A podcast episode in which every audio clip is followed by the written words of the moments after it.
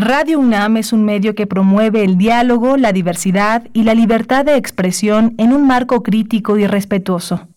Los comentarios expresados a lo largo de su programación reflejan la opinión de quien los emite, mas no de la radiodifusora.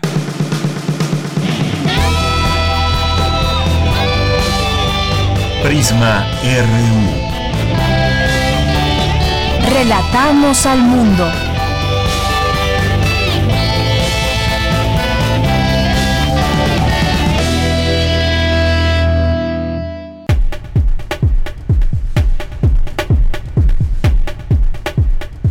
Tardes, muy buenas tardes. Bienvenidos sean todos ustedes a este programa Prisma RU de Radio UNAM.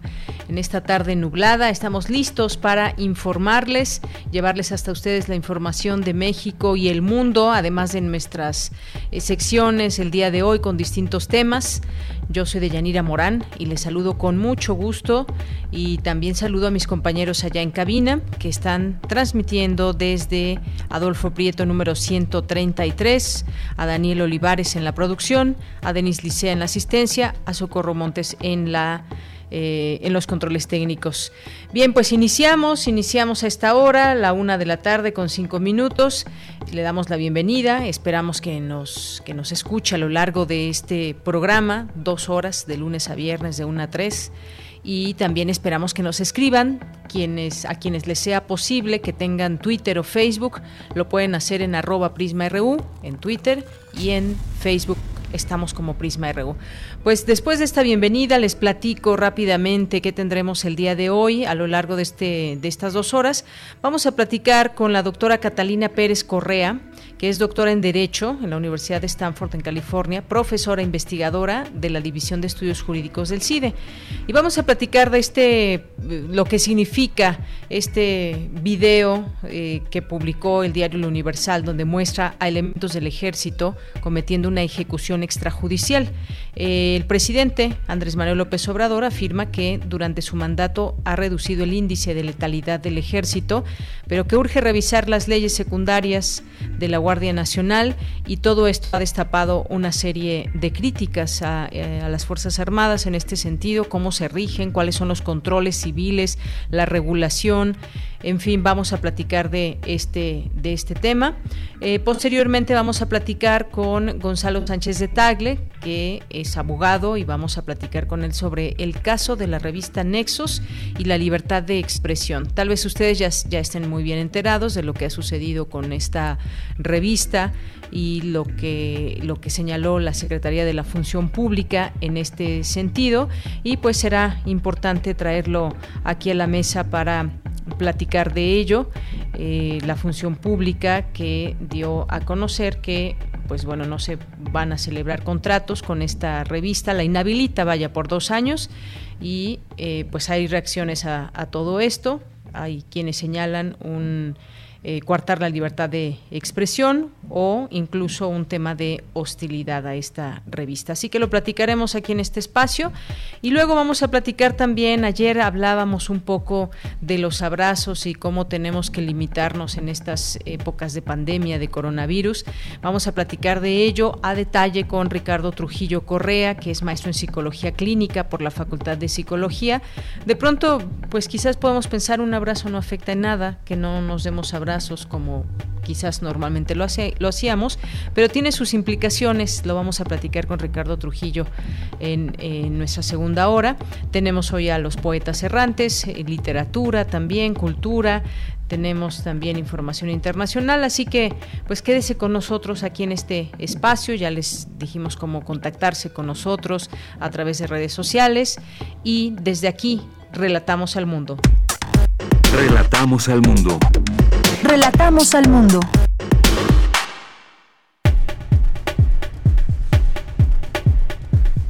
Y en este, en este 25, martes 25 de agosto de 2020 en los temas universitarios, advierte académico que la pandemia por COVID-19 no puede ser un pretexto para desatender el cambio climático. Los derechos humanos ya no lo son, se han convertido en privilegios para quienes más tienen, advierte activista en seminario sobre el impacto del coronavirus en comunidades indígenas. En más información, la arqueología es una moderna máquina del tiempo y el arqueólogo eh, le es dado el poder de recuperar el tiempo pasado, expresó Eduardo Matos Moctezuma. Las mujeres que han sufrido violencia y abuso sexual infantil presentan problemas de salud mental durante la adultez.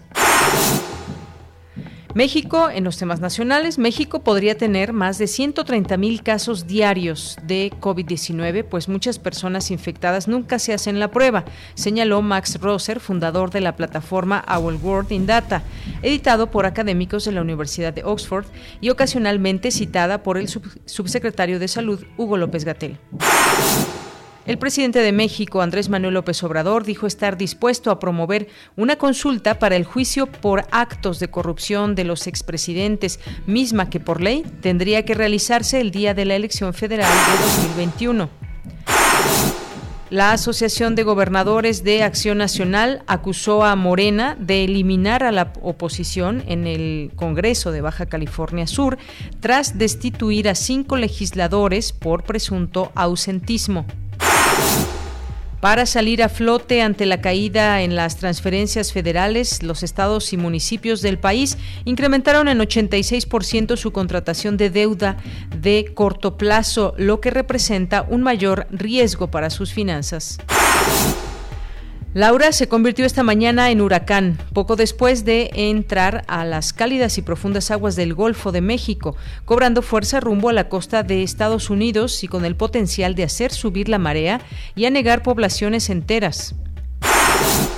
Luego que en la madrugada se publicara en el perfil de Facebook del senador Samuel García un mensaje en el que anunciaba su renuncia al movimiento, a Movimiento Ciudadano y a sus aspiraciones a la gubernatura de Nuevo León, el equipo del político aseguró que se trató de un hackeo a la cuenta. Y en los temas internacionales, la farmacéutica AstraZeneca inició pruebas con un nuevo medicamento basado en anticuerpos para el tratamiento y la prevención de COVID-19.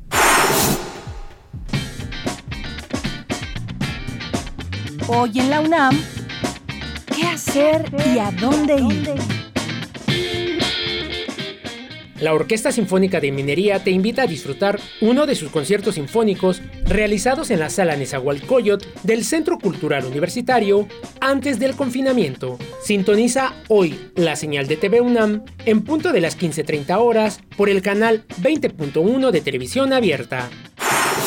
Como parte de las actividades del ciclo Mes del Degenere, Teatro UNAM te invita a revivir el conversatorio Feminismo, Género y Sanación en las Artes Escénicas, con la participación de la psicoterapeuta y psicodramatista Elisa Tavares, así como la artista Fernanda Pulido. Este material lo podrás encontrar en el canal de YouTube de la barra del Centro Universitario de Teatro de la UNAM.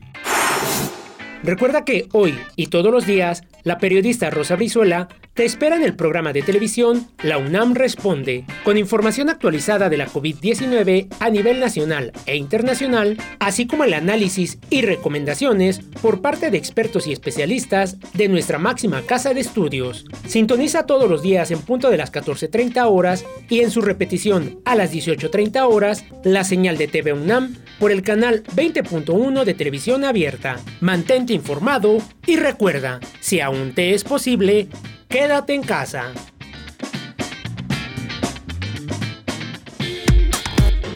Prisma RU. Relatamos al mundo de la tarde, una de la tarde con 13 minutos, y la Secretaría de Salud reportó 60.800 muertes por coronavirus 563.701 casos confirmados. El canciller Marcelo Ebrard anunció hoy, durante la conferencia en Palacio Nacional, que México participará en los ensayos clínicos de una vacuna italiana. Además, informó sobre los proyectos de instituciones mexicanas que recibirán el respaldo del gobierno. Vamos a escuchar al canciller. Se ha resuelto apoyar 19 proyectos en esta primera etapa. Algunos ejemplos. Un sistema de monitoreo de pacientes con COVID-19 desarrollado por el Instituto Politécnico Nacional. El desarrollo de un kit para pruebas PCR de bajo costo, desarrollado por la Universidad Nacional Autónoma de México y huella génica. Una prueba serológica rápida y de bajo costo desarrollado por Sinvestab Monterrey y por supuesto las cuatro vacunas, los cuatro proyectos mexicanos que debemos respaldar, que son del Instituto Tecnológico TechSalud Monterrey, del Instituto de Biotecnología de la Universidad Nacional Autónoma de México, de la Universidad Autónoma de Querétaro, que ya mencioné, y Laboratorios Avimex, Instituto Mexicano del Seguro Social. Bien, pues ahí están algunos de, eh, de, las participaciones o estar al tanto también de, de, qué vacuna puede llegar en su momento a México y de qué manera se está trabajando con esos, eh, con esos laboratorios por parte de México. Bien, pues seguiremos aquí en este tema, por supuesto, dando ese seguimiento puntual porque pues hay mucha expectativa por una vacuna que si ya está pronta a salir alguna de ellas, lo cierto es que todavía no está ninguna en este momento ya a la venta y para su aplicación y esto podría llevar un tiempo pues aún indeterminado. Continuamos. Campus RU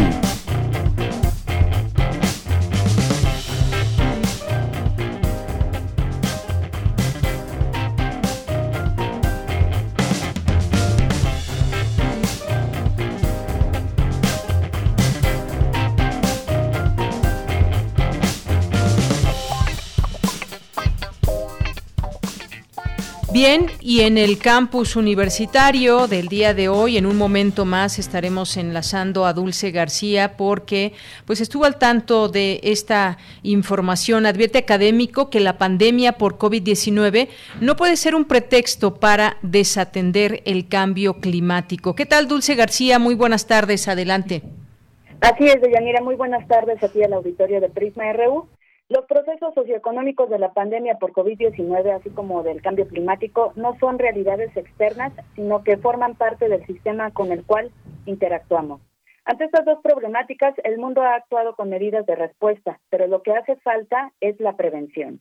Así lo consideró el doctor Fernando Tudela, investigador del Centro de Cambio Climático Global y de la Sustentabilidad, durante el seminario permanente de bioética organizado por el Programa Universitario de Investigación en Salud y que en esta ocasión de Yanira abordó el tema cambio climático y pandemias. Ahí Fernando Tudela añadió que el conocimiento científico es elemental para combatir la pandemia y el cambio climático al mismo tiempo, pero que no debe confundirse con la legitimación de una aparente ciencia. Vamos a escucharlo.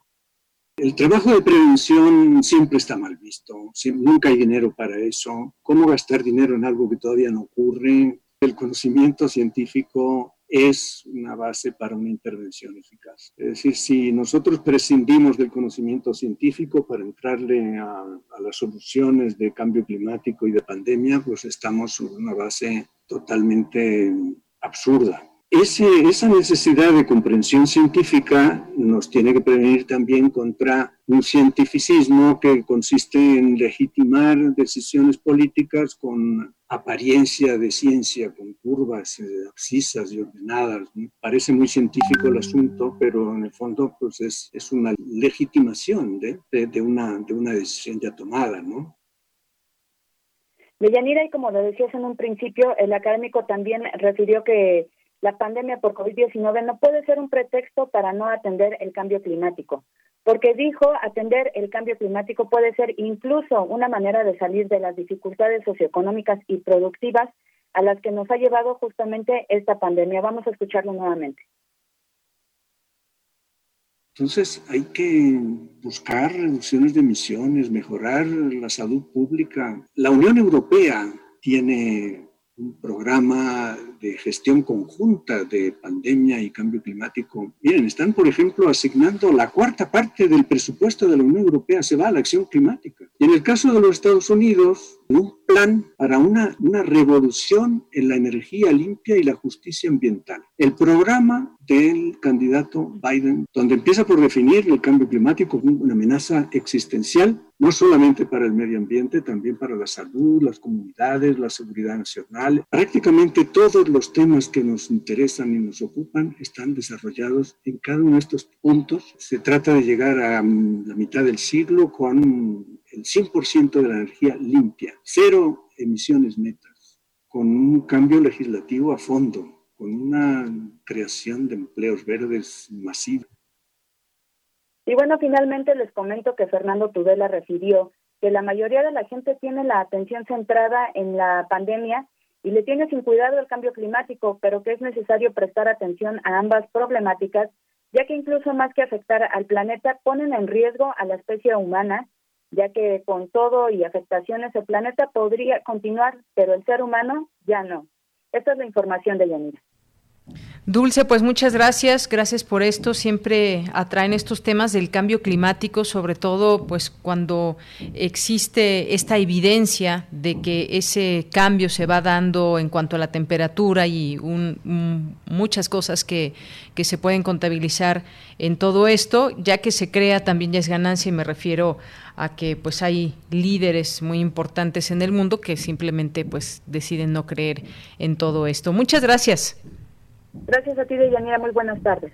Muy buenas tardes, Dulce García. Nos vamos ahora con mi compañera Virginia Sánchez. El Seminario Universitario de Sociedad, Medio Ambiente e Instituciones del Instituto de Investigaciones Sociales organizó la mesa sobre los impactos de la pandemia en las comunidades indígenas de América Latina. ¿Qué tal, Vicky? Muy buenas tardes. Adelante con tu reporte. Hola, ¿qué tal, Deya? Te saludo con muchísimo gusto a ti y al auditorio de Prisma RU.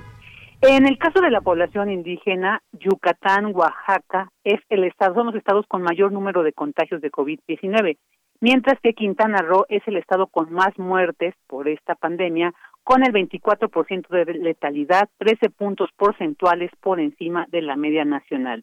Así lo señaló Sara Cuervo del Consejo Civil Mexicano para la Silvicultura Sostenible durante la mesa Territorios Indígenas y Comunitarios que forma parte de este seminario que bien has mencionado, Seminario Internacional COVID-19 y Comunidades, Impactos y Vías para la Reconstrucción en América Latina. Ahí Sara Cuervo también detalló alguna serie de acuerdos establecidos en algunas comunidades de la península de Yucatán en atención a la pandemia. Escuchen algunos más simples, otros más robustos. Encontramos desde el establecimiento de protocolos muy completos que llevan actividades de prevención, de monitoreo, de tratamiento ante el COVID y otros más simples como ha sido el establecimiento de filtros para restringir el acceso a la comunidad los mapeos, por ejemplo, ha sido algo también interesante que hemos encontrado en algunas comunidades para identificar enfermedades que pueden estar ligadas a cuadros críticos del COVID, además de otro tipo de acuerdos como han sido los intercambios de productos, de productos que una familia tiene, otra familia no, también acuerdos entre las mujeres de algunas comunidades para el cuidado de la infancia, dado que la, la pandemia ha repercutido en el tiempo dedicado de las mujeres a las actividades de cuidado. Así que se han establecido una serie de acuerdos para que haya una colectividad que pueda cuidar la infancia colectiva de las comunidades. Por su parte, Marcio Jala de Forest Trend habló sobre el trabajo que realizan en algunos pueblos indígenas de Brasil considerando siempre las tres esferas de la gobernanza territorial, que es la cultural, la política y la económica, y destacó la importancia de un centro de conservación de plantas medicinales establecido en el bosque como una oportunidad para valorar el conocimiento tradicional y atender en este caso la pandemia de COVID-19. En tanto, Marco Antonio González del Grupo Autónomo para la Investigación Ambiental señaló que en el caso de los bienes comunales que representan el 80% del territorio oaxaqueño, la Asamblea de Comuneros es la que marca el régimen para la toma de decisiones, como en este caso de la pandemia, y que ha generado la disminución de contagios. Escuchémoslo. Es decir, las comunidades han tomado el derecho de decisión de incluso permitir o no la entrada a ciertas regiones o generar ciertos protocolos de acceso a estas regiones que permiten entonces ciertos esquemas de, protección o de autoprotección de sus territorios y de sus poblaciones. Creo que en cuanto tenemos estos esquemas y lo vemos muy clarito para el caso de una región donde trabajamos, si vemos el número de contagios que tenemos en las regiones es mucho más elevado, mucho más alto, porque la dilución de estas estrategias comunitarias para permitir acceso, negar acceso, abrir a ciertas cosas, cerrar ciertos esquemas, se ha ido perdiendo. Y no solamente es el acceso como tal, sino toda la base de la vida sobre qué decisiones estamos tomando en nuestro porvenir, nuestro devenir en función de estrategias de alianza, mercado, etcétera, ¿no? Finalmente, Melania Canales, presidenta de la Organización Nacional de Mujeres Indígenas Andinas y Amazónicas del Perú, señaló que en su región la pandemia de COVID-19 ha evidenciado que los derechos ya no lo son, sino que se han convertido en privilegios para quienes tienen dinero. Dijo, se ha visibilizado y transparentado el racismo y la discriminación que siempre han existido, así como la pobreza y el hambre que se han acrecentado, aunado a la falta de agua, a la contaminación de la madre tierra y la contaminación de nuestros cuerpos, que ha enfatizado las brechas de desigualdad que existen en estas regiones desde la colonización.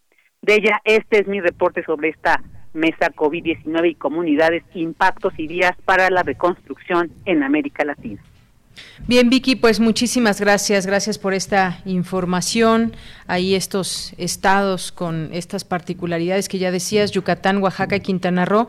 Y pues sí, este tema de los derechos, todos tenemos los mismos derechos ante la ley, pero todos gozamos de ellos, están, nos los provee de ellos el, propio Estado o el gobierno. Bueno, pues ahí, ahí quedamos con esta información, este seminario que, que aún continuará eh, con distintos temas. Muchas gracias, Vicky.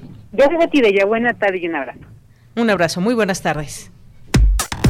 Relatamos al mundo. Relatamos al mundo. Porque tu opinión es importante, síguenos en nuestras redes sociales, en Facebook como Prisma RU y en Twitter como arroba PrismaRU. Es la una de la tarde con 26 minutos y quiero dar la bienvenida a este espacio Prisma RU de Radio UNAM a la doctora Catalina Pérez Correa. Ella es doctora en Derecho de la Universidad de Stanford en California, profesora investigadora de la División de Estudios Jurídicos del CIDE. Doctora, bienvenida, muy buenas tardes. ¿Qué tal? Muy buenas tardes. Gracias por el espacio. Gracias a usted por aceptar. Bueno, eh, Quisiéramos platicar con usted de, este tema. Hoy el presidente de México, Andrés Manuel López Obrador, eh, el día de ayer, perdón, dijo que instruyó al ejército investigar una supuesta ejecución extrajudicial de un civil por parte de militares en el norte del país eh, durante un choque armado con el crimen organizado en el que murieron una docena de personas. Y según reportó el diario El Universal, cuando se registró este incidente el pasado 3 de julio allá en Nuevo Laredo, eh, ciudad ya fronteriza con Estados Unidos, en Tamaulipas, los supuestos delincuentes que iban disfrazados de uniformados tenían bajo su control a tres jóvenes secuestrados atados de pies y manos. El caso es que hay un video que revela que uno de los militares eh, pues ordenó que se le disparara o que se le rematara. Y esto ha suscitado una serie de em, pues de indignación y de reflexiones de cómo está trabajando el ejército mexicano. Me gustaría conocer de entrada su opinión porque ha sido sin duda una crítica de este gobierno a cómo pasaban ese tipo de situaciones en los anteriores. Y bueno pues esta situación revela que hay cosas que quizás no estén no estén cambiando. Me, eh, gustaría que nos comente su opinión sobre esto. Sí a ver eh, yo creo que una de las cosas importantes es saber que este tipo de eventos no son nuevos llevan muchos años sucediendo. Tenemos el caso de la playa por ejemplo eh, en el cual hubo también esta presentación de cuerpos de supuestos oponentes al ejército que fueron abatidos en un enfrentamiento y que investigaciones posteriores mostraron que en realidad se trató de una ejecución extrajudicial. Eh, hay otros casos como el de Palmarito, en el cual también se ve a un soldado que le dispara en el piso a una persona que ya está detenida y desarmada este, y queda eh, ultimado en la banqueta. Pues vamos, e, es algo que ha sucedido de forma recurrente y que además no hay eh, sanciones, ¿no? El caso de Tlatlaya, en el cual ya fueron liberados todas las personas que estuvieron este, en un momento acusadas como responsables de las de, las ejecuciones extrajudiciales que se cometieron en ese caso. Entonces, eh, creo que también es, es importante decir, esto no se trata de un caso extremo que sucede en una ocasión, sino que hay muchos indicios de que es parte de la, de la operación cotidiana de las Fuerzas Armadas desde su despliegue en el 2006, ¿no? Y esto, eh, una de las promesas que hubo por el presidente López Obrador es que esto ya no iba a suceder, que no iba a haber matanzas, que no iba a haber ejecuciones extrajudiciales, y, por ejemplo, cuando fueron las discusiones acerca de la creación de la Guardia Nacional, primero como un cuerpo militar, luego se aprobó como un cuerpo civil, luego se decidió eh, administrativamente que se creara como un cuerpo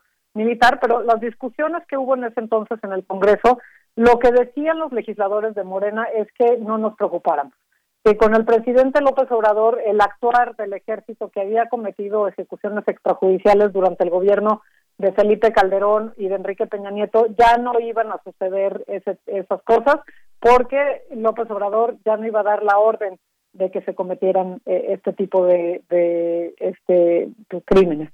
Eh, y lo que vemos, sobre todo en zonas como la de Tamaulipas, es que sigue siendo un evento recurrente en el cual hay eh, una supuesta persecución de delincuentes que, están en vehículos eh, en el cual lo que se reporta es que el ejército repele una agresión y como resultado de esa de, eso hay muchos muertos de un lado no hay detenidos no hay heridos eh, y, así se reporta no y con ese solo hecho de, de que el ejército diga se repelió la agresión se dispensan las investigaciones por parte de autoridades civiles ¿no? Y entonces se dan las condiciones para que siga sucediendo esto sin que realmente conozcamos qué pasa. Eh, esto también sucedió, por ejemplo, en el caso de los estudiantes del TEC de Monterrey. Se dijo, se repelió la agresión, eh, se iban persiguiendo unos delincuentes y se abatieron a unos delincuentes. Y luego resultó que eran dos estudiantes que estaban estudiando en la noche dentro de su universidad y que el ejército los había ultimado eh, y esto ya salió en un documental este comprobado no lo, lo que vemos aquí es, es es que no se trata de un evento aislado sino de una forma de operar del ejército al cual pues implica muchos riesgos para para toda la población y que no va a cambiar ni puede cambiar simplemente porque el presidente quiera que el actuar del ejército sea distinto. Así es, esta, esto nos trae muchas preguntas en este sentido porque eh, pues se hablaba mucho en su momento con la Guardia Nacional de los Derechos Humanos, que serían respetados y que incluso pues tendrían una especie de cursos eh, los integrantes para que pudieran eh, conocer cómo se debe dar el respeto a los derechos humanos en situaciones como estas de enfrentamientos, por ejemplo.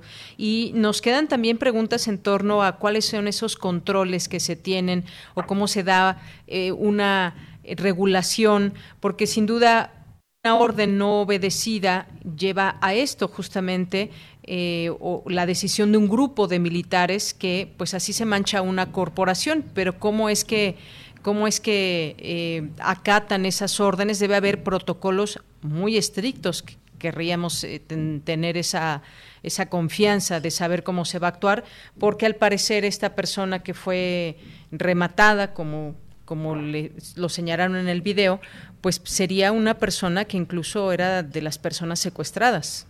Sí, o sea, eso eh, eh, creo que sí es importante que quede claro porque había tres personas que estaban siendo secuestradas y que iban transportadas en uno de esos vehículos. Pero a, me, interesa ahí eh, varias cosas. Uno es esta idea de que se dan en enfrentamiento. Entonces el ejército siempre cuando, y la Sedena también dice, se repelió la agresión. Y eso nos evoca esa idea de que hay un enfrentamiento. Pero ya no se investiga si realmente hubo un enfrentamiento o no hubo un, enfrentamiento. Eh, el caso de Palmarito es que ahí están los videos, es, un ejemplo de ello. En realidad se dijo que había un enfrentamiento y lo que vimos es que en realidad no hubo un enfrentamiento. Hubo un coche que se acercó y de pronto les empezaron a disparar y resultó que eran personas que, que ni siquiera estaban este, disparando, pero terminaron ultimadas ahí en, en, el, en el piso. Lo mismo con los estudiantes, eh, que se dijo que estaban repeliendo la agresión. Entonces, simplemente asumir que hay un uso legítimo de la fuerza y que ya no se investigue ese supuesto, ya es problemático, porque, porque se dice que hubo un enfrentamiento, que se repelió una agresión, pero no se investiga realmente si cuáles fueron las condiciones bajo las cuales se usó el, la fuerza letal, ¿no? Que es, es este pues cuando se dispara se está haciendo uso de la fuerza letal porque pues, existe la posibilidad de matar a una persona.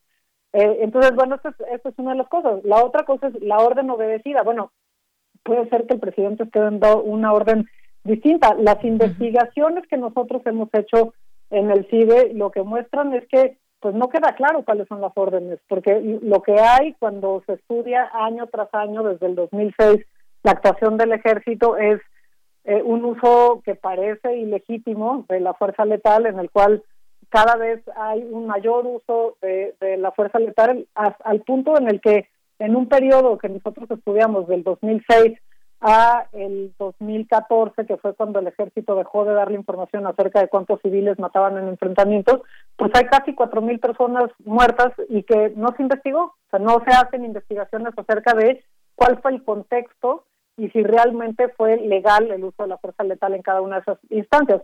Ahora, ¿qué es lo que es todavía más preocupante de todo esto? Es el presidente López Obrador ha optado por darle más atribuciones en, tareas de seguridad pública al ejército, no nada más poniéndolos dentro de la guardia y entonces en lugar de tener a eh, personal civil fungiendo como agentes, como los miembros de la Guardia eh, Nacional, hay, hay, militares ahora que están haciendo esas tareas, pero además emitió este acuerdo el 11 de mayo en el cual se faculta al ejército a realizar otro tipo de tareas de seguridad pública, desde la investigación del delito hasta la prevención de este delitos del, del fuero común como la violencia familiar, el robo de transporte, lo, que sea, ¿no? Eh, y eso es preocupante justamente porque pues pues están, está esta política lo que hace es hacer vulnerable a la población ante este tipo de, situaciones.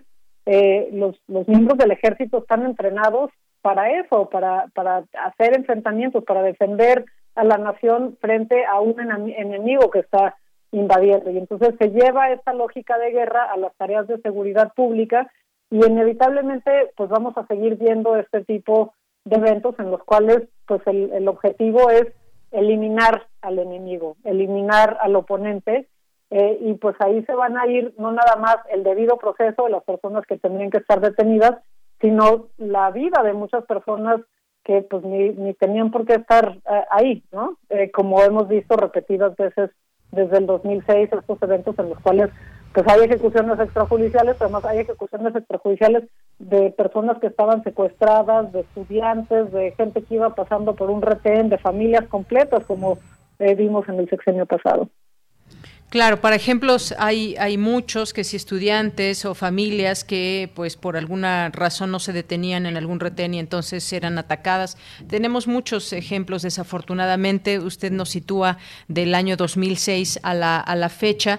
¿Y cuántas veces escuchamos eso de los daños colaterales?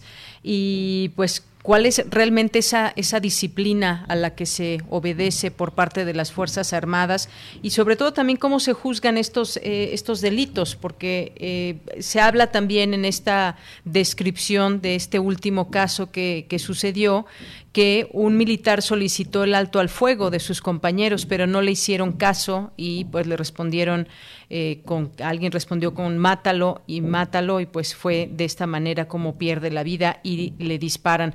Eh, ¿Qué tendría que pasar en todo esto? Ya dijo el presidente sí que se investigue y queremos pues sí esa transparencia de saber lo que sucedió realmente en este caso, pero en todos los demás y sobre todo que no suceda. Eh, sigue sucediendo de 2006 a la fecha. Algo está pasando que no se logra, no se logra, digamos, contener o saber realmente cómo operan las Fuerzas Armadas y eso es grave, doctora. Pues bueno, o sea, ¿qué, ¿qué, está pasando? Lo que está pasando es que estamos sustituyendo a las policías civiles que tienen un entrenamiento en seguridad ciudadana con militares que tienen un entrenamiento de guerra, ¿no? Entonces, eh, ¿por qué está pasando esto? Pues porque estamos poniendo las instituciones que están entrenadas para eso, o sea, el resultado no, no podría ser otro.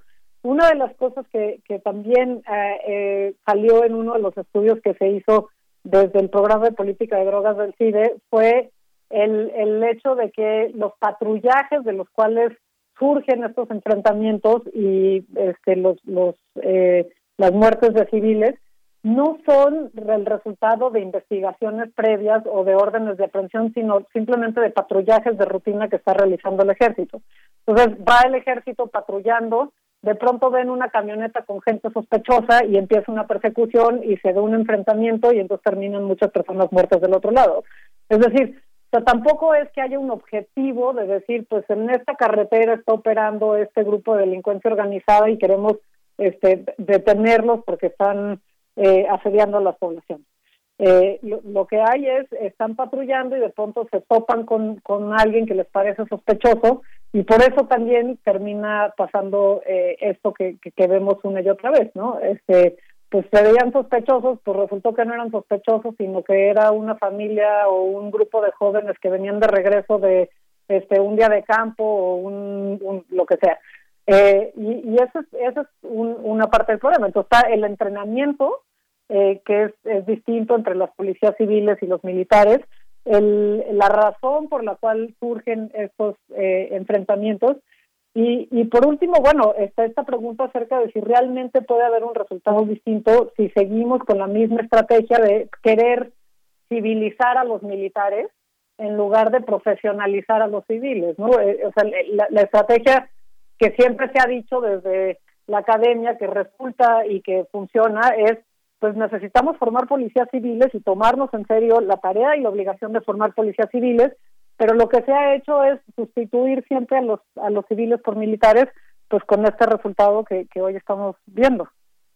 Así es, doctora, pues ahí está este tema muy importante. Como usted dice, esto último, civilizar a los militares o profesionalizar a los civiles, es una tarea muy pendiente que aún continúa en este en este gobierno y muy latente que y cómo cómo están actuando las fuerzas armadas y cómo se rigen y cómo en todo caso se debe corregir el rumbo. Eh, doctora, muchísimas gracias por estar con nosotros. Muchas gracias a ustedes. Y yo nomás por último agregaría Lo peor del caso es que esto no, no ha funcionado para pacificar al país. No, no es cierto que trae menor violencia. Lo hemos visto desde 2006. Eh, y entonces lo, que es lamentable no es nada más la pérdida de vida de estas personas, sino el hecho de que el resultado es más violencia en el país y, no se ve Efectivamente, no solo la pérdida de, humanas, pérdidas humanas, sino también cómo, eh, cómo se está haciendo todo este, este proceso y lo que pasa eh, cuando actúan las Fuerzas Armadas. Muchas gracias, doctora. Muchas gracias a ustedes. Bonita tarde. Igualmente, hasta luego. Fue la doctora Catalina Pérez Correa, doctora en Derecho por la Universidad de Stanford, profesora investigadora de la División de Estudios Jurídicos del CIDE. Prisma RU. Relatamos al mundo.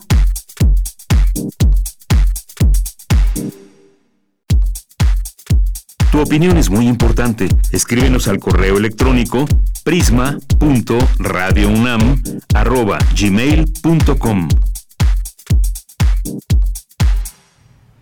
Una de la tarde con 42 minutos. Vamos a entrar al siguiente tema. La Secretaría de la Función Pública inhabilita por dos años a la revista Nexos es una declaración de hostilidad del gobierno, dice su director Héctor Aguilar Camín. Y bueno, en todo esto será interesante también conocer qué, está pasando dentro del contexto eh, del país y medios de comunicación.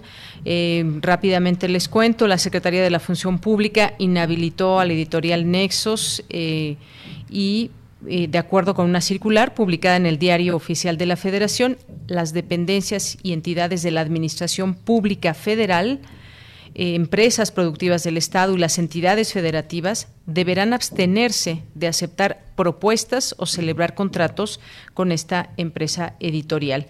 Eh, también eh, la Secretaría de la Función Pública detalló en un comunicado que la editorial violó la ley de adquisiciones, arrendamientos y servicios del sector público al presentar información falsa en una adjudicación directa del Instituto Mexicano del Seguro Social del IMSS en 2018 y por esta razón el órgano interno de control en el IMSS resolvió sancionar a la empresa con inhabilitación por dos años, pero también una multa por casi un millón de pesos al acreditarse que dolosamente presentó información falsa para obtener el contrato público y pues platiquemos hoy de este tema y además colaborador también de la de la revista Nexos a Gonzalo Sánchez de Tagle, que ya lo conocen ustedes, es maestro por la Universidad de Georgetown y tiene una especialidad en Derecho Público por la Escuela Libre de Derecho y te saludo como siempre con mucho gusto, Gonzalo, buenas tardes.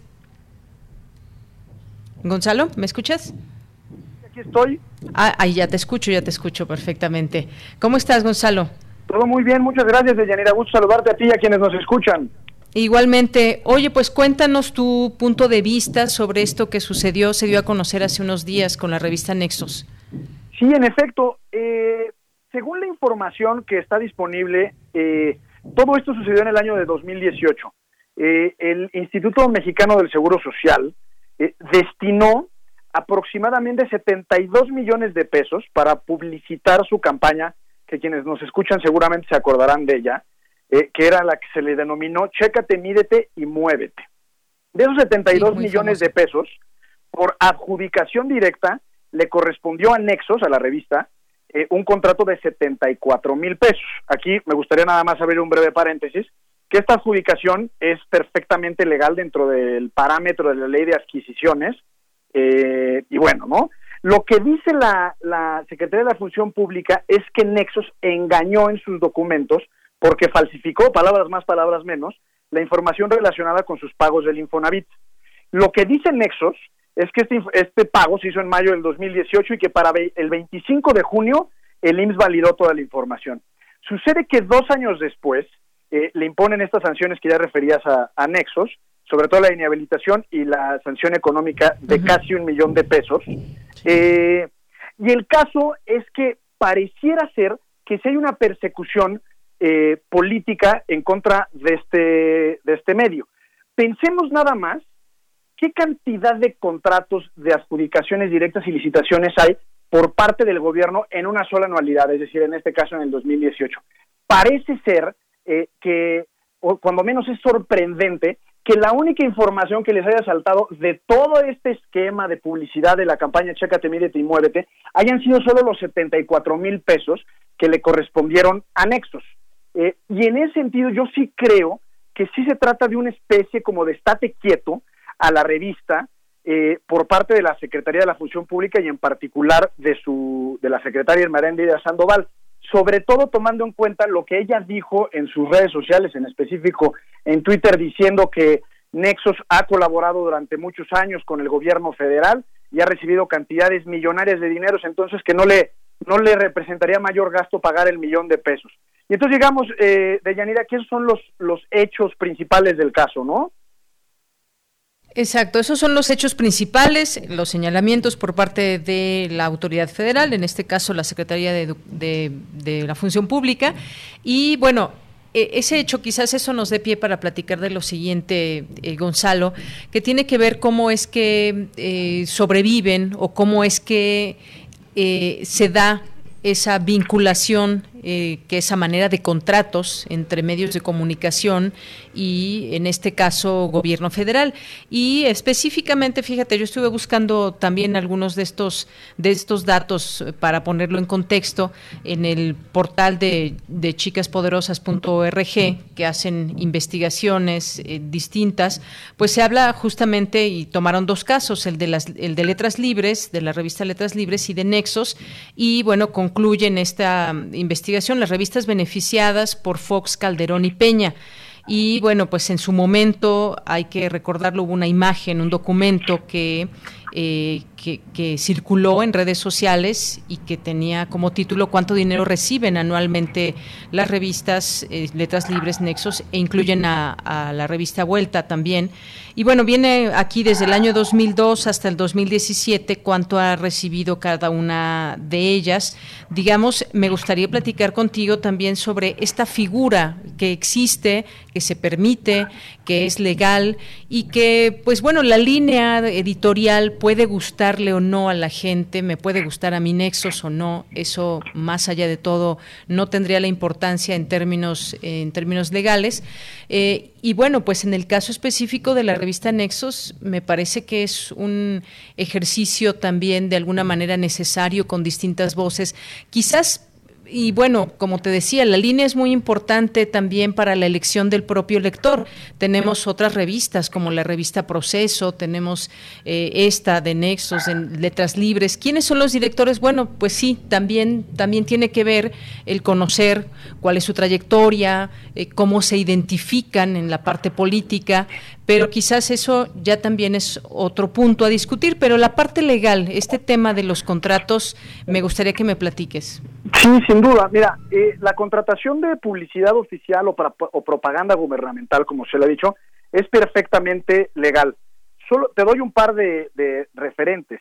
Enrique Peña Nieto en su sexenio se gastó aproximadamente 60 mil millones de pesos en publicidad oficial. Es una cantidad ingente de dinero. Y nada más en el año 2007 eh, le autorizaron 3 mil millones, pero él se gastó 10 mil millones, es decir, 7 mil millones, o el 70% más de lo que le autorizaron. Recordemos que por ahí del año 2017 hubo una sentencia muy famosa de la Suprema Corte que derivó de un amparo eh, que promovió la Asociación Civil Artículo 19. Este amparo eh, se dirigió eh, sobre todo a la omisión legislativa por parte del Congreso de la Unión de legislar precisamente en, temas de publicidad, de publicidad oficial a lo que la Constitución le obligaba al Congreso de la Unión y como sabemos eh, esa disposición constitucional durmió el sueño de los justos y no fue sino hasta que la, la Suprema Corte obligó al Congreso a legislar que este legisló. Pero ¿qué fue lo que dijo en términos generales y en la argumentación la Suprema Corte de Justicia? Que los medios de comunicación en general son una pieza fundamental de la democracia porque permite al ciudadano acceder a información y opiniones plurales. Y en ese sentido los medios de comunicación se constituyen como parte fundamental del ejercicio colectivo de la libertad de expresión. Ahora, ¿qué pasa con el gasto en publicidad oficial o comunicación social?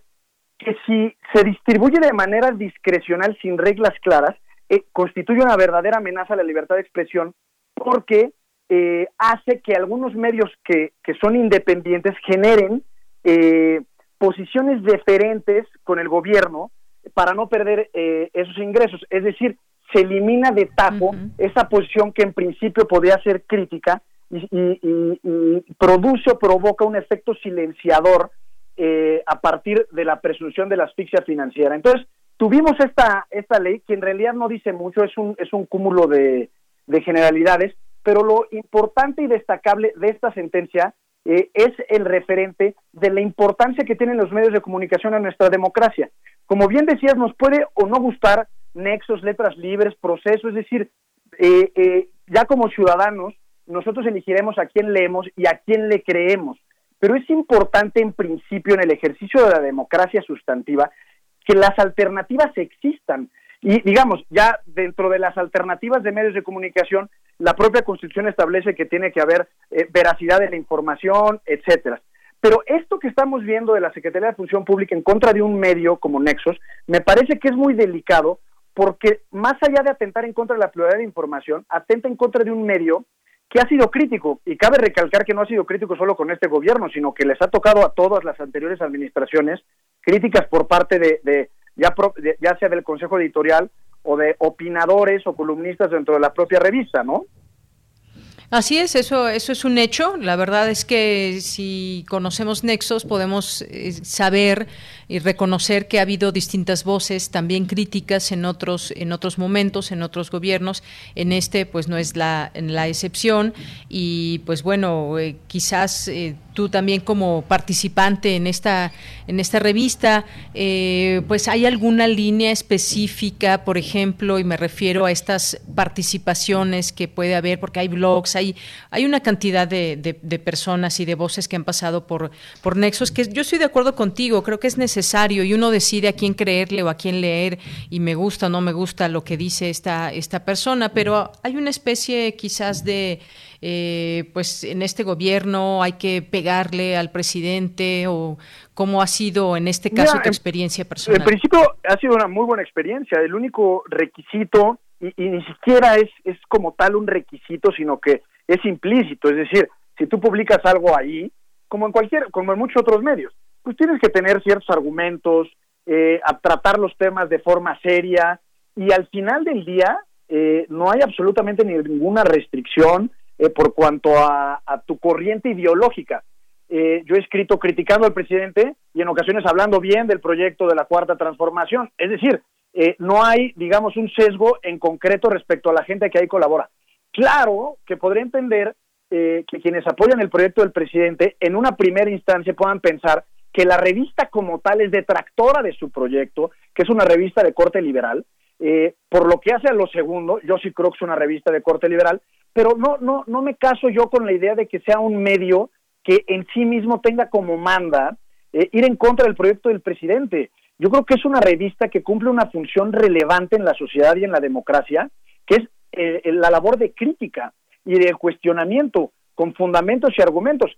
Podemos, insisto, estar o no de acuerdo con esos fundamentos y con esos argumentos, o podemos tener otros que consideremos nosotros mejores, pero no hay nada más ciudadano eh, que ser crítico con el ejercicio del poder sin importar quién esté en la presidencia o quién sea la secretaria o el secretario que determina una sanción u otra. Y en ese sentido yo creo que esta revista eh, cumple un papel fundamental en la democracia. Ahora, regresando al tema, de la publicidad oficial, tampoco podemos perder de vista que revistas o medios como Nexos durante muchos años se beneficiaron de esta publicidad oficial eh, y ahí es donde sí podría haber una crítica al sistema en su conjunto que pareciera ser, y me parece positivo de este gobierno, que ya no abren la cartera como se abría antes para efectos de, entregarle recursos económicos a cambio de publicidad a medios de comunicación, pero en ese sentido, eh, pues digamos, en el ejercicio de esa crítica, pues me parece que, que, esta revista hace una, un buen papel, una buena labor. Bien, pues sí, está ahí. Mira, por, por, una parte el gobierno no alude a este tema, ni mucho menos de la libertad de expresión. al contrario, siempre nos ha dicho que, que, lo promueve y demás, aunque pues también hay algunos medios en específico que han sido señalados en su momento por el presidente. Sino nos explican toda esta parte de eh, las supuestas falsedades en documentos y demás, pero eh, también por otra, eh, también nos queda esa, esa pregunta que tú bien pones en, en la mesa y bueno, yo la pongo con respecto a esto que tú mencionabas, de que de pronto se abría la puerta del dinero a ciertos medios de comunicación. También habrá que eh, quizás entender, saber o enterarse cómo y cómo y, a qué medios se, se decide eh, digamos, eh, hacer contratos y cuánto, quién define esas cifras, si es eh, pues una tal o cual cantidad, sumado, pues sí parece mucho. Por ejemplo, aquí tengo, tengo de la revista Letras Libres de 2000, a ver, déjame, te doy bien este dato para precisarlo. Dice de 2002 a 2017, Letras Libres recibió 20 millones 503 mil pesos, Nexos 11 millones 113 mil 595 pesos, es decir, también hay un ejercicio interesante que quizás se deba hacer para ver cómo se definen esas cantidades, pero sin duda, pues son contratos que ahí están, que pueden exponer, me imagino, también cualquier otra revista que ha sido, digamos, beneficiada con esos contratos, por decirlo, eh, la palabra beneficiada, digamos, eh, entrecomillado, porque pues bueno, es cómo funciona también este, este sí, al final del día, al final del día es una actividad legal tanto por parte del Estado como de los particulares. Pero ahora que decías de Yanira que no hay una referencia expresa eh, por parte del gobierno a la libertad de expresión, recordé una reflexión de Borges cuando hablaba del Corán. Eh, y decía que en el Corán no se menciona en ningún momento a los camellos, pero no por eso eh, signifique que en todo el ambiente de la lectura sagrada del Corán no exista una referencia implícita a los camellos. Creo que aquí es exactamente lo mismo. Es demasiado la coincidencia que en este momento eh, se sancione a una revista crítica como Nexos. Además, otra cosa hay que ver la proporcionalidad de la sanción, tanto los dos años de la inhabilitación como el millón de pesos de sanción económica. Y para terminar, Yanira, coincido con tu reflexión por lo que hace a la publicidad oficial. Es fundamental eh, establecer los lineamientos claros y sobre todo cuáles son los criterios de por qué se elige un medio respecto de otro para que el gobierno legítimamente se publicite, porque sabemos que durante mucho tiempo eh, la publicidad oficial ha representado un ingreso importante, casi vital, podría decir yo, de muchos medios de comunicación. Y en ese sentido, pues el, el, el digamos el riesgo de, que el gobierno pretenda modular lo que un medio de comunicación dice o deja de decir es muy latente, es presente. Y en ese sentido es muy importante de cara a nuestra salud democrática y la forma en la que los ciudadanos nos informamos, discutimos y al final del día nos formamos una opinión, pues, pues pasa fundamentalmente por esa discusión. Claro. Bueno, pues Gonzalo, muchas gracias por eh, platicar con nosotros hoy de este tema. Me parece importante tocarlo y, y, tratar de entender qué está pasando en este escenario, medios de comunicación, gobierno. Muchas gracias. Al contrario, muchas gracias a ti. Un abrazo y buena tarde. Un abrazo, muy buenas tardes. Gonzalo Sánchez de Tagle, abogado eh, y bueno, pues este tema muy, muy interesante que de pronto pues nos puede generar distintas opiniones, pero sí, justamente en otros momentos nos daba aquí la cifra, el mismo, el mismo Gonzalo, 60 mil millones de Enrique Peña Nieto que daba a distintos medios de comunicación y además, bueno, no solamente estamos hablando en este caso de medios de comunicación como tales conformados, que pueden ser revistas, pueden ser televisoras, pueden ser radiodifusoras, ¿qué pasa también con los portales? Hay muchos portales que recibieron cantidades bastante fuertes que han habido ahí distintos reportajes, eh, podríamos encontrar en cada caso cuánto se da o cuánto se ha dado a cada uno de estos, cuál es la manera en la que en la que se dispone de este dinero público hacia algunos medios de comunicación, que incluso puedan ser portales de una persona que quiso hacer su portal y de pronto pues se ve beneficiado con millones de pesos del gobierno. Eso eso pues no, no suena muy bien y en todo caso tiene que transparentarse ese tipo de acuerdos, ese tipo de contratos. Ya son las dos de la tarde y es momento de irnos al corte y regresamos a la segunda hora de Prisma RU. Porque tu opinión es importante, síguenos en nuestras redes sociales, en Facebook como Prisma RU y en Twitter como arroba PrismaRU.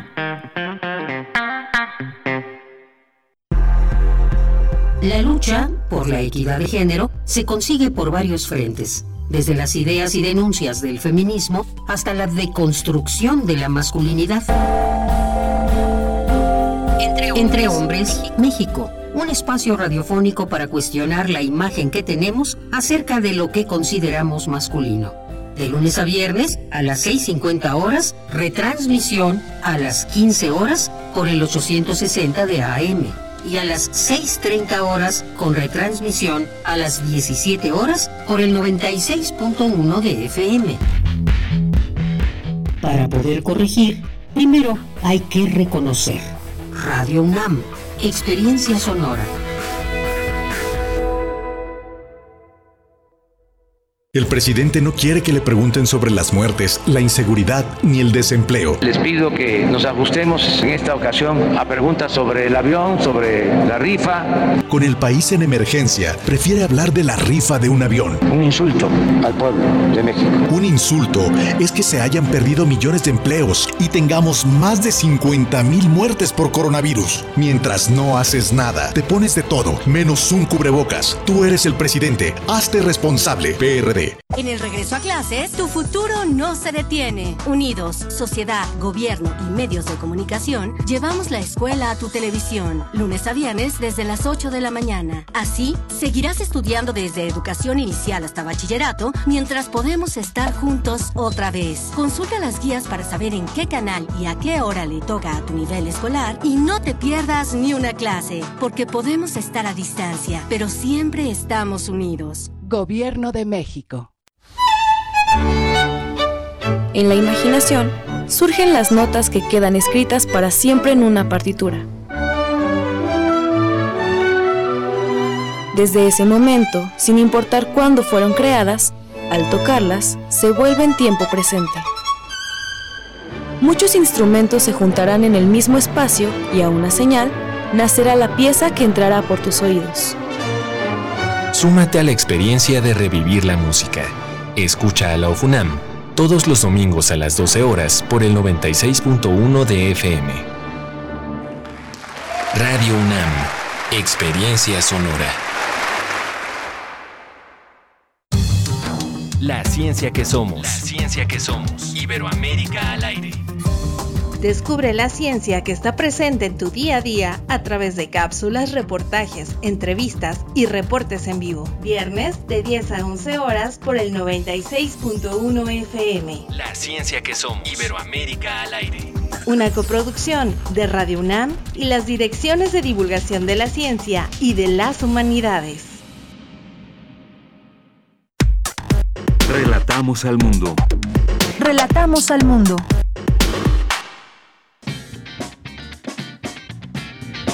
Mañana en la UNAM, ¿qué hacer y a dónde ir?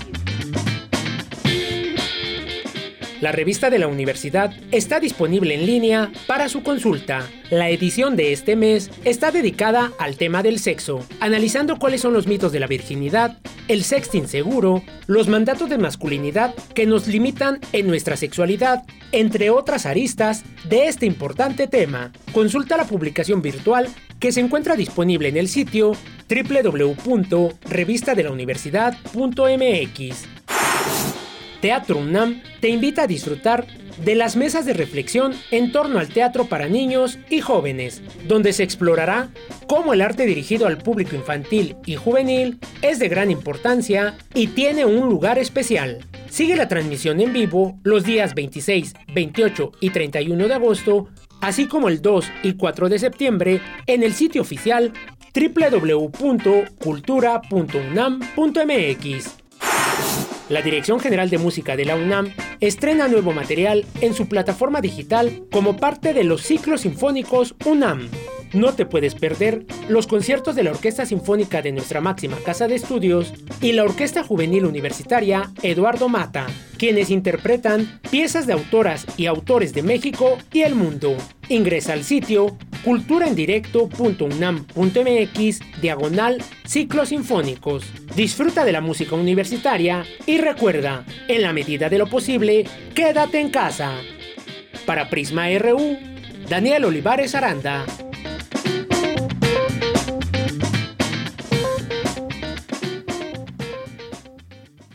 Bien, continuamos, son las 2 de la tarde con 5 minutos. iniciamos ya la segunda hora de Prisma RU a través de nuestras frecuencias en AM 860 y en FM en el 96.1 y también aprovechamos para mandar saludos a eh, nuestros amigos que nos escuchan en www, perdón, www.radio.unam.mx y es momento de mandarles saludos justamente a todos ustedes que nos escuchan del otro lado, eh, ya sea en el automóvil, en la casa, en la oficina, en la oficina o en la casa que ahora es escuela y oficina, donde quiera que estén, de verdad, un saludo y un agradecimiento porque nos están escuchando. Kiki Angelares, te mandamos un abrazo desde aquí. Javier GJ nos dice aquí Diogenito, no sé de quién haya sido la idea de hablar de lo de Nexos, a alguien que escribe Nexos, es obvia su posición, ¿por qué no a alguien ajeno a la revista y al gobierno? Gracias, Diogenito. Bueno, pues nos pareció que podría ser una, una opinión sobre el tema en sí de los, de los contratos y de cómo, qué, qué, pasa en específico con esta revista. Muchas gracias, muchas gracias por, la, por el comentario, la sugerencia y que esto además de verdad nos lleva a, a pensar todo lo que, lo que ha sucedido a lo largo de muchos años y que es de, pronto abrir esa llave de los recursos disponibles, ahí recurso público, de emanado de toda la gente, de los impuestos y demás, y decidir, vamos para este medio, para el otro, y tienes que hablar bien de mí, y todo eso que sí ha pasado que sí ha pasado, por supuesto, y bueno, pues también el, el, defender la libertad de expresión es una, una, cuestión también ineludible en este momento y en todos los tiempos que vengan en este, en este país. La crítica fortalece, claro, y como decía Gonzalo, los argumentos también, la gente tiene esa capacidad de em, reconocer los argumentos de, de una oposición, si es que los tiene o no, o de una pluma crítica, de una voz crítica, y pues lo que hemos visto en México ha sido más que interesante en muchos casos, que le gusta y no al, al poder y en el momento en que lo critican. Y pues bueno, hoy hablamos de una revista, pero podríamos hablar de, de voces que han sido desdibujadas del escenario porque no le gusta a uno u otro presidente. Y bueno, creo que ejemplos también hay muchos.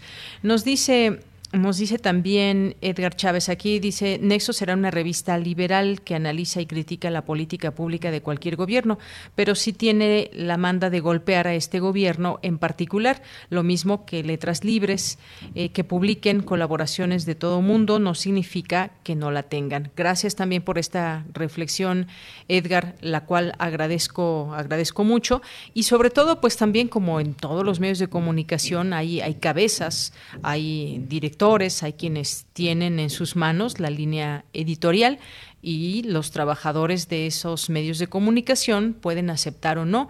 En este caso, pues bueno, de, nexos, eh, es un ejercicio también donde hay la colaboración de muchos intelectuales también, además de periodistas, y pues sí, efectivamente me parece que hay líneas marcadas en los distintos medios de comunicación. Gracias por este valioso comentario también.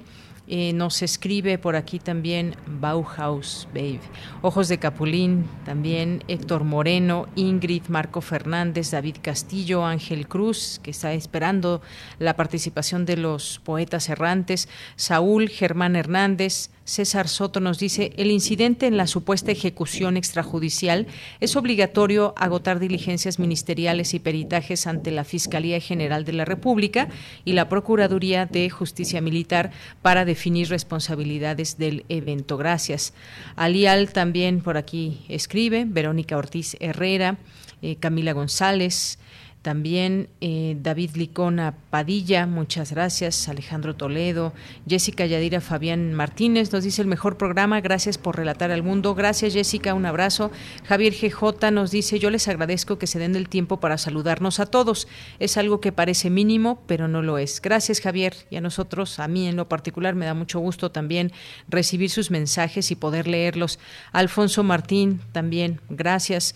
Mario Navarrete. Eh, Real también, Karen AF, Carlos Esponda, José Ramón Ramírez, eh, excelente tarde nos desea, también para ti hasta Oaxaca, José, eh, Ingrid nos dice ya sintonizándolos, Mario Navarrete eh, mencionaba ya, Abimael Hernández, gracias por el video, por cierto, Mario, de una hermosa, hermosa flor aquí que vemos en este video. Muchísimas gracias. Hay, un, invernadero que ahora me imagino, sí, debe estar cerrado en el Parque Bicentenario de este de ese tipo de flores que en este momento se me acaba de olvidar el nombre, pero son unas flores maravillosas. Eh, gracias y aquí también siempre presente. Román Hernández García, tengan una excelente tarde esperando con ansias el informativo. Pues ya estamos aquí, Román, y gracias por hacerte presente. Jorge Fra también, Itzel Maya, que en un momento estará aquí con nosotros en la sección de literatura, Guerrero también ahí pendiente de esta emisión. Muchísimas gracias, Esteban Rodríguez, David Valencia. Eh, a nuestro querido Juan Stack también, al Seminario de Cultura Mexicana. Gracias a todos. Los leemos sin duda alguna todo el tiempo que nos llega algún mensaje. Vámonos a la información. Ahora sí, el doctor Eduardo Matos Moctezuma habla de la importancia de la arqueología. Cristina Godínez. Deyanira Auditorio de Prisma RU, buenas tardes. Como parte del coloquio La Humanidad y la Máquina que organiza el Colegio Nacional, se realizó la segunda mesa, titulada La máquina en la antigüedad y en la investigación geológica y arqueológica, en la que participó el doctor Eduardo Matos Moctezuma, quien expresó que la arqueología ha alcanzado un desarrollo prodigioso. Pues el arqueólogo también les ha dado recuperar el tiempo ido por medio de las excavaciones y además llegar al mundo de los muertos en donde encontraremos los rostros que fueron y que nos ven con ojos pétreos a través del tiempo mismo. Ninguna otra disciplina puede penetrar en el tiempo de la manera que ella lo hace, la arqueología para llegar a estar frente a frente con la obra del hombre, con el hombre mismo. Para lograr esto, la arqueología recurre a otras tantas ciencias que le ayuden a conocer lo que fue la geología, la química, la biología, la física, todo ello dirigido al estudio del pasado, hace de la arqueología una disciplina plural, universal. Matos Moctezuma señaló que la arqueología cuenta con distintas técnicas que nos ayudan en la búsqueda del pasado. Contamos con conceptos temporales como etapa, periodo, fase y otros que nos permiten dividir los procesos mismos tanto en su concepto mayor como sería en el desarrollo de la humanidad en conjunto o de una región o de una cultura determinada. El espacio, por otra parte, se concibe como el territorio que ocupa una cultura en un momento dado. Puede ser dinámico en virtud de que se amplía o se retrae conforme a las circunstancias, circunstancias tanto internas como externas. Tenemos a su vez una serie de conceptos espaciales como son, por ejemplo, área, región, zona, en fin, el doctor concluye que la pasión del arqueólogo es la búsqueda de la historia. Deyanira, este es el reporte. Buenas tardes. Muchísimas gracias, Cristina Godínez. Gracias por esta información. Siempre un gusto escuchar al doctor Eduardo Matos Moctezuma. Y nos vamos ahora con Cindy Pérez Ramírez, señala especialista que la violencia contra las mujeres es un problema de salud pública. Adelante, Cindy. Yanira, muy buenas tardes a ti y a todas las personas que están escuchando Prisma RU en el marco del tercer Congreso Internacional de Buenas Prácticas en el Juzgar el Género y los Derechos Humanos 2020, organizado por el Instituto de Investigaciones Jurídicas de la UNAM, se realizó la conferencia ¿Por qué hablar de violencia contra las mujeres y salud mental?, en la cual Luciana Ramos Lira, docente e investigadora del Instituto Nacional de Psiquiatría Juan Ramón de la Fuente, señaló que la violencia contra las mujeres es un problema de salud pública que eventos como abuso sexual infantil, violencia doméstica y violación están relacionados con problemas en mujeres adultas. El primer, em, digamos, problema de salud mental que suele encontrarse asociado en la literatura es la depresión. Estamos hablando ya sea sintomatología depresiva o lo que se llama el trastorno depresivo mayor, como le llama la nosología eh, psiquiátrica. Se incrementa el riesgo sobre todo con abuso sexual infantil, de que la violencia contra las mujeres se asocia con la ideación y el intento suicida, se asocia con otros abusos en la infancia, en particular la negligencia y, el, y o el abuso emocional. La violación por desconocidos y la violencia de pareja parecen estar más asociadas con este desenlace y para la ideación suicida, la violencia física y sexual de pareja en general. La ansiedad también se encuentra asociada la también académica de la Facultad de Psicología de la UNAM se refirió a la presencia de estrés postraumático complejo caracterizado por la reexperimentación de los eventos. Las personas que han vivido una situación traumática, por ejemplo, están en estado de alerta constante, ¿sí? Eh, porque vivieron una situación en la que tuvieron que defenderse y digamos que lo que ocurre con estos eh, problemas es que no puedes volver a tu estado original de no, digamos, de no estrés o no trauma, ¿no? Sino que estás eh, tu cuerpo está alterado, te sientes nerviosa, te asustas con mucha facilidad. La dificultad para regular emociones o por otro lado, tener una, una sensación de insensibilidad o de anestesia, tener un autoconcepto negativo o problemas interpersonales, parece que es una forma de ser. Entonces eres medio loca, este, desregulada, este, no te puedes controlar, exageras en tus emociones, exageras, explotas con facilidad. Mujeres violentadas pueden reproducir luego también ellas a su vez la violencia contra sus hijos, porque unas sí y porque otras no. El tercer Congreso Internacional de Buenas Prácticas en el Juzgar el Género y los Derechos Humanos 2020 concluirá sus sesiones el día jueves. Hasta aquí la información. Muy buenas tardes. Gracias, Cindy. Muchísimas gracias por esta información. Antes de irnos a las breves internacionales, también nos, nos escribió eh, Danieleo 30 y nos dice, pretenden llevar el tema de nexos a terrenos donde la sanción impuesta no va. Ahora que si, si trata de libertad de expresión, vemos lo que hicieron en proceso, correr a alguien que no concuerda con la opinión editorial de proceso. Me imagino que se refiere a John Ackerman o a Fabrizio Mejía Madrid. Gracias, gracias por este mensaje. Lo seguimos leyendo. Vamos ahora sí a las breves internacionales con Ruth Salazar. Internacional RU. Científicos de Holanda y Bélgica confirmaron este martes un caso, cada uno de pacientes que fueron reinfectados por dos diferentes cepas de COVID-19, sumándose al caso anunciado por la Universidad de Hong Kong ayer lunes. Varios médicos y científicos han aclarado que la reinfección puede servir para entender el desarrollo de inmunidad en el virus. La pandemia del virus SARS-CoV-2 se está desacelerando en la mayoría de las regiones, sobre todo en el continente americano, de acuerdo con los últimos datos semanales publicados por la Organización Mundial de la Salud. Más de 1.7 millones de nuevos casos de COVID-19 y 37 mil muertes fueron reportados la semana pasada, lo que significa una caída del 5% en los contagios y del 12% de las muertes. No obstante, la directora de la Organización Panamericana de la Salud, Carissa Etienne, advirtió que en las últimas seis semanas se han duplicado las muertes por coronavirus en las Américas. Etienne sostuvo que Estados Unidos, Brasil, Colombia, Perú, Argentina y México se mantienen entre los 10 países con mayor número de casos en el mundo. Los casos de coronavirus en España, donde la evolución de la pandemia es preocupante, anunció hoy el presidente del gobierno español, Pedro Sánchez. Este martes suman tres días de lluvias del monzón que han causado al menos 90 muertes y dañado mil viviendas en Pakistán, informó la Agencia Nacional del Manejo de Desastres. Al menos 11 personas murieron en el derrumbe de un edificio de viviendas de cinco plantas en la ciudad de Mahat, en el oeste de la India, entre cuyos escombros los socorristas continuaban buscando hasta 60 personas desaparecidas.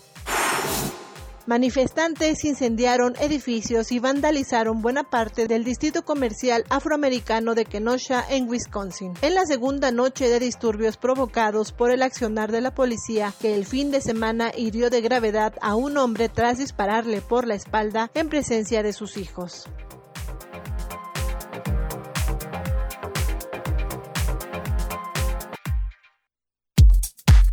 Prisma RU. Relatamos al mundo.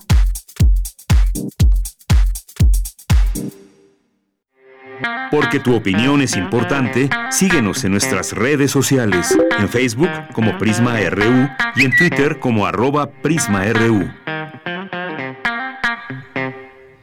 Bien, son las 2 de la tarde con 20 minutos. Ayer eh, tuvimos una información aquí sobre los abrazos, platicábamos un poco sobre ello y ante una amenaza, una reacción natural es protegernos, reconfortarnos, con abrazos, con apapachos, pero por esta situación que nos acontece de esta pandemia y de un virus que hay eh, muy contagioso, pues se ha recomendado el distanciamiento físico y esto para mucha gente puede representar un problema emocional.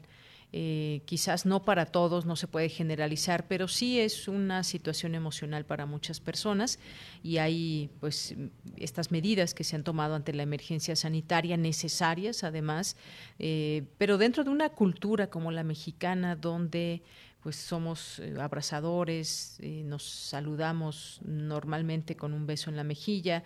¿Esto de qué manera afecta a nuestra salud mental?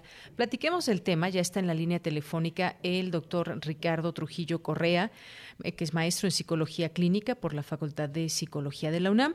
¿Qué tal, maestro? Bienvenido, muy buenas tardes. ¿Qué tal? Buenas tardes, un gusto estar con ustedes. Muchas gracias, doctor. Pues, ¿qué implica el hecho de que no, no es que no podamos, es que no debemos por eh, cuestiones de salud en este momento abrazar a, pues, a todo el mundo que normalmente estábamos acostumbrados. ¿Qué implica nuestra salud emocional? Bueno, yo voy a opinar un poquito de manera diferente a esta especie como de tendencia que se ha dado en los discursos públicos a nivel de representación social, de que en sí mismo la, eh, el confinamiento, el coronavirus, toda esta situación que por supuesto es importante y genera ciertos impactos, que tiene una afectación en muchos casos negativa, eh, se esperaría un aumento de la enfermedad mental, aumento de la depresión, aumento de la ansiedad y todo esto. Y esto me parece que hay que tomarlo con mucho cuidado porque si bien como especialistas en el área de la salud tenemos información que nos puede hablar que efectivamente en este tipo de situaciones eh, ciertos estados emocionales se eh, aumentan, también tenemos eh, información que nos habla de que también es cierto que las actividades y las actitudes resilientes también aparecen en la población. Lo que quiere decir que una responsabilidad social que tenemos como medios de comunicación, bueno, hacia los medios de comunicación, es informar claramente que este discurso como medicalista, como patologizante, de que están aumentando las enfermedades mentales, de que la salud mental, de que vamos a deprimirnos más, de que la cultura se va a ver afectada. No es tan cierto. Alberto Lobo, por ejemplo, un psiquiatra español, hace una reflexión justamente y encuentra lo opuesto. En este sentido, que en condiciones similares eh, de guerra, se ve que la población no solamente no desarrolla patologías, sino por el contrario, incluso aquellos que ya están diagnosticados con una enfermedad mental, desarrollan una cierta eh, asertividad, una cierta resiliencia, porque de repente dicen, pues ahorita no estoy como para darme chance o tiempo para mis propias neurosis, sino que voy a dedicarlo entonces pues para sobrevivir. En ese sentido, entonces, retomando la pregunta, lo que diríamos es que esto no necesariamente es cierto, el mexicano que es tan cariñoso, entonces va a sufrir por no estar abrazando, sino que encontramos otro tipo de vínculos y otra forma de aproximaciones y acercamientos. En este caso son hasta las mismas redes sociales, ya encontramos códigos para comunicarnos, encontramos formas de interrelación también de otra manera, aunque esto no será presencial, deberíamos de entender que cualquier vínculo y cualquier contacto, por supuesto que es importante, pero ahí estamos hablando, por ejemplo, únicamente eh, eh, eh, en la crianza y el desarrollo de un niño, por ejemplo, cuando éste eh, tiene alrededor de seis meses, un año o dos años. Después de ahí, ya el niño empieza a desarrollar cierta independencia y esta situación del contacto se vuelve más un problema de tipo cultural.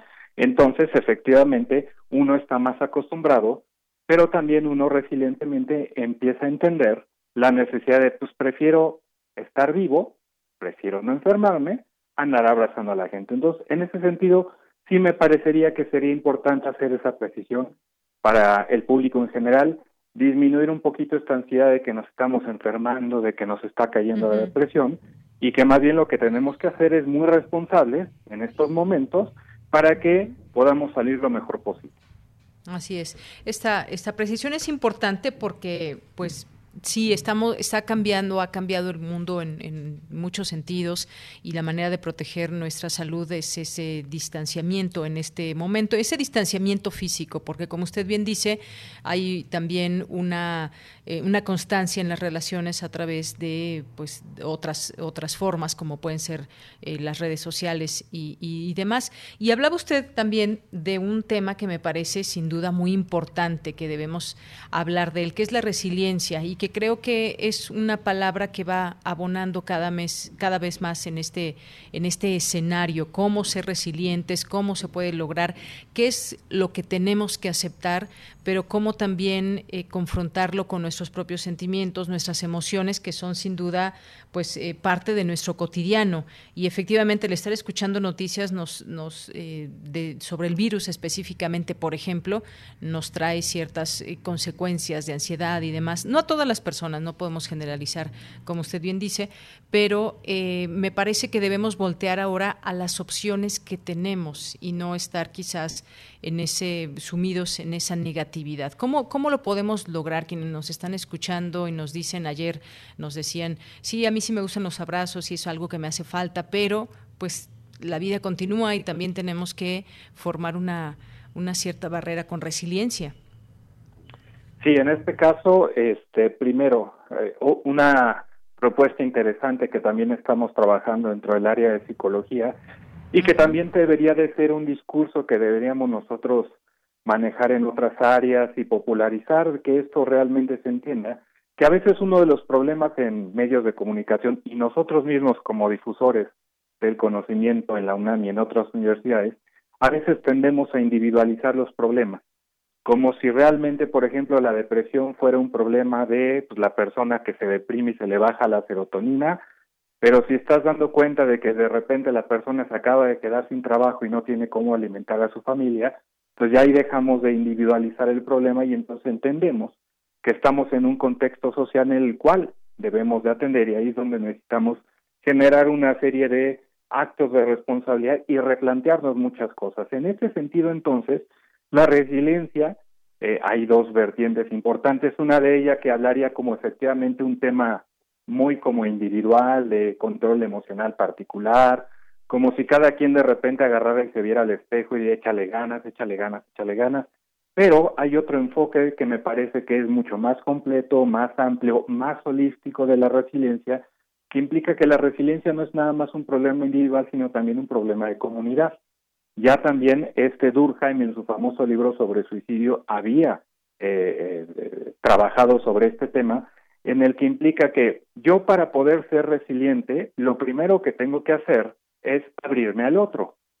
Porque en este caso ese es uno de los problemas y este lo discutía eh, con un doctor en Uruguay que de repente hicimos una conferencia conjunta Uruguay-México, él lo decía de esta manera, el problema ahorita con el coronavirus y la sensación de ansiedad y depresión y el terror de confinarnos en las casas no viene necesariamente porque te dé terror eh, confinarte en la casa, sino porque te das cuenta que no sabes qué hacer con el otro, porque estabas acostumbrado pues a andar por todos lados y ahora que tienes que convivir con una persona necesitas reflexionarlo. Entonces, en ese sentido, la primera parte para ser resilientes de esta perspectiva es primero empezarse a abrir al otro y a la comunidad. que es de repente una de las explicaciones de por qué aumenta la violencia eh, en las familias, dado que no estaban acostumbrados a estar en conjunto, justamente el estar fuera permitía que esta interacción no fuera tan tan cercana, en el momento que de repente empezamos a buscar integrarnos y vincularnos frente a ese otro, entonces establecemos normas diferentes. Y de esto nos llevaría justamente a esta fase que es siempre vincularse y buscar ayuda en la familia, buscar acuerdos, contextos de conocimiento en la familia. Porque en este caso, por ejemplo, cuando en familia o en grupo, en comunidad, con los pares, empezamos a buscar soluciones, la resiliencia también aumenta porque ya deja de ser un problema tuyo y se vuelve un problema de todos en conjunto. Y una vez que de repente buscas el apoyo familiar o el apoyo social, buscas el apoyo comunitario. Ese es que creo, el, me parece, si lo pensamos en los términos que propone Durkheim, el grave problema de la sociedad contemporánea.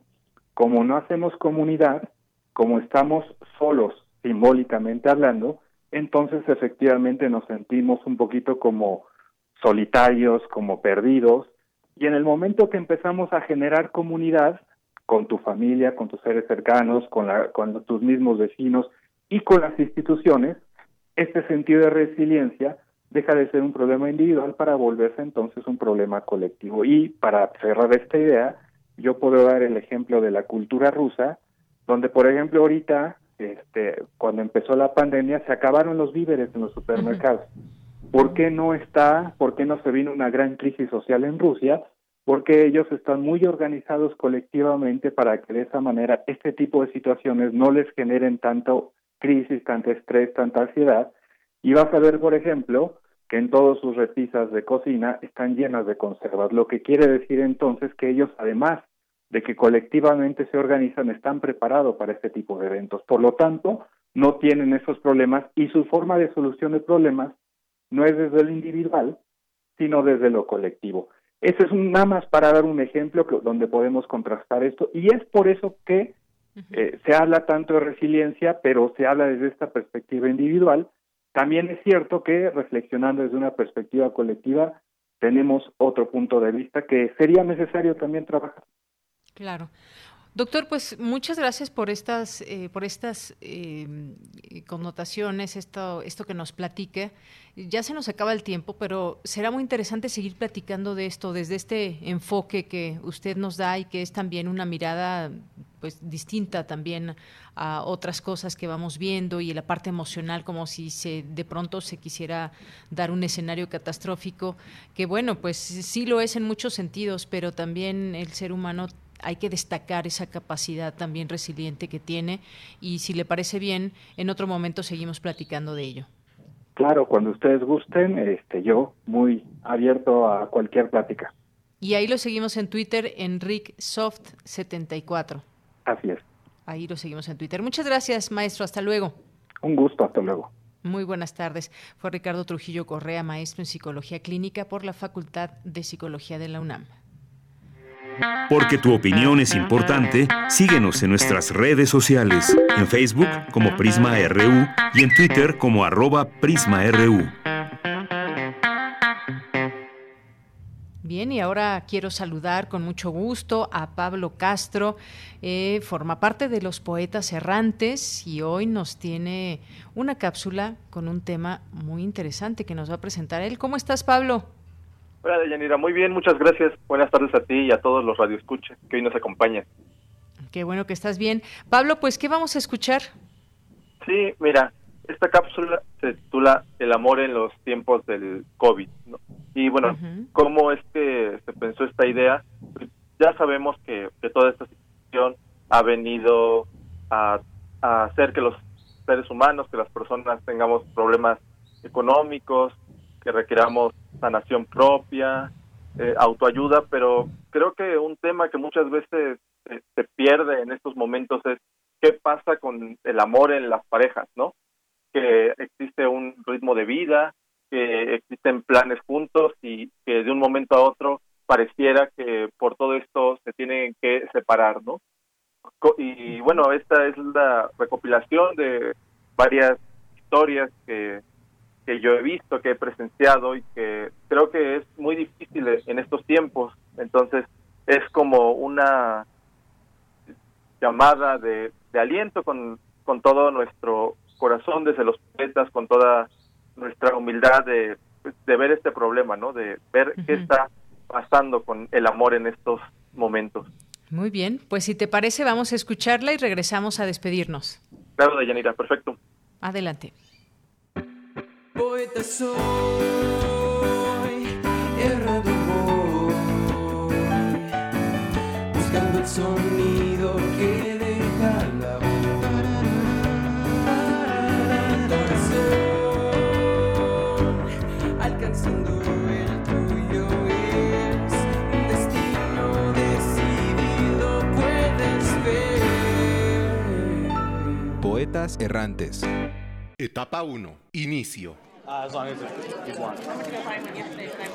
Les informamos a todos que a partir de lunes la ciudad cae en cuarentena. Hoy va a ser el último día que te veo. Te voy a extrañar mucho. Yo también, mi chaparrita. Pero verás que esto va a pasar muy rápido. Prométeme que nos vamos a hablar diario. Te lo prometo con el corazón.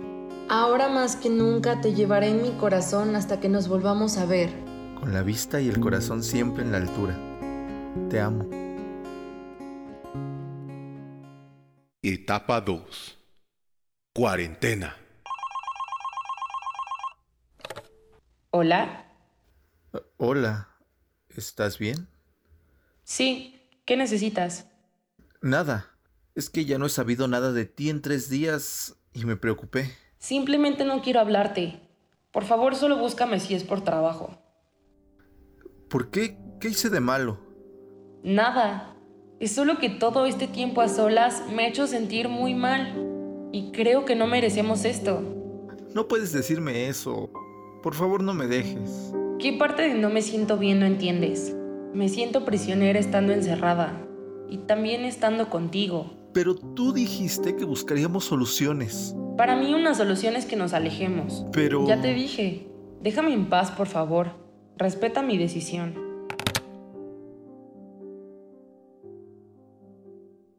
Etapa 3. Pico máximo. Bueno. ¿Qué te pasa? ¿Por qué hiciste eso? ¿De qué me hablas? Ni siquiera te he buscado. ¿Qué le dijiste a Juan que me ayudara a hacer mi parte del trabajo? Me dijiste que no estabas bien y creí que necesitarías ayuda. ¿Crees que no puedo hacer las cosas sola? Nunca dije eso, no te pongas así. Para tu información no soy una inútil, y siempre he pensado que nunca me crees capaz de nada. No dije eso y nunca lo he pensado. ¿Sabes qué? En mi vida. Etapa 4. Nueva normalidad. Les informamos a la ciudadanía que solo si es estrictamente necesario pueden salir. Puedo escribir los versos más tristes esta noche. Yo la quise. A veces ella también me quiso. En las noches como esta la tuve entre mis brazos. Ella me quiso. A veces yo también la quería. Ojalá no sea ella. A ver quién es. Hola, solo te hablaba para... Para decirte que he pensado mejor las cosas. Solo quiero que nuestra relación sea estrictamente laboral. Si no, evítame el que te diga cosas feas. Etapa 5. El mañana. Hola. Hola. Hace cinco meses que no nos hemos visto. ¿Y cómo hemos cambiado? Perdón por ser tan grosera contigo. No quería lastimarte. Perdón por ser tan terco y no respetar tus decisiones. Creo que así merecemos terminar, dándonos la cara y disculpándonos. Es bonito terminar así. ¿Te puedo preguntar algo? Dime. ¿Quieres ser mi amiga? No lo sé. Ay, claro que sí. ¿Me das tu mano para cerrar el trato? La mano no, el codo. Acuérdate de las recomendaciones. Lo que acabamos de escuchar es el proyecto radiofónico de los estudiantes que realizan el servicio social en Radio UNAM, unidos solo por el amor a la poesía y al sonido. Radio UNAM, experiencia sonora.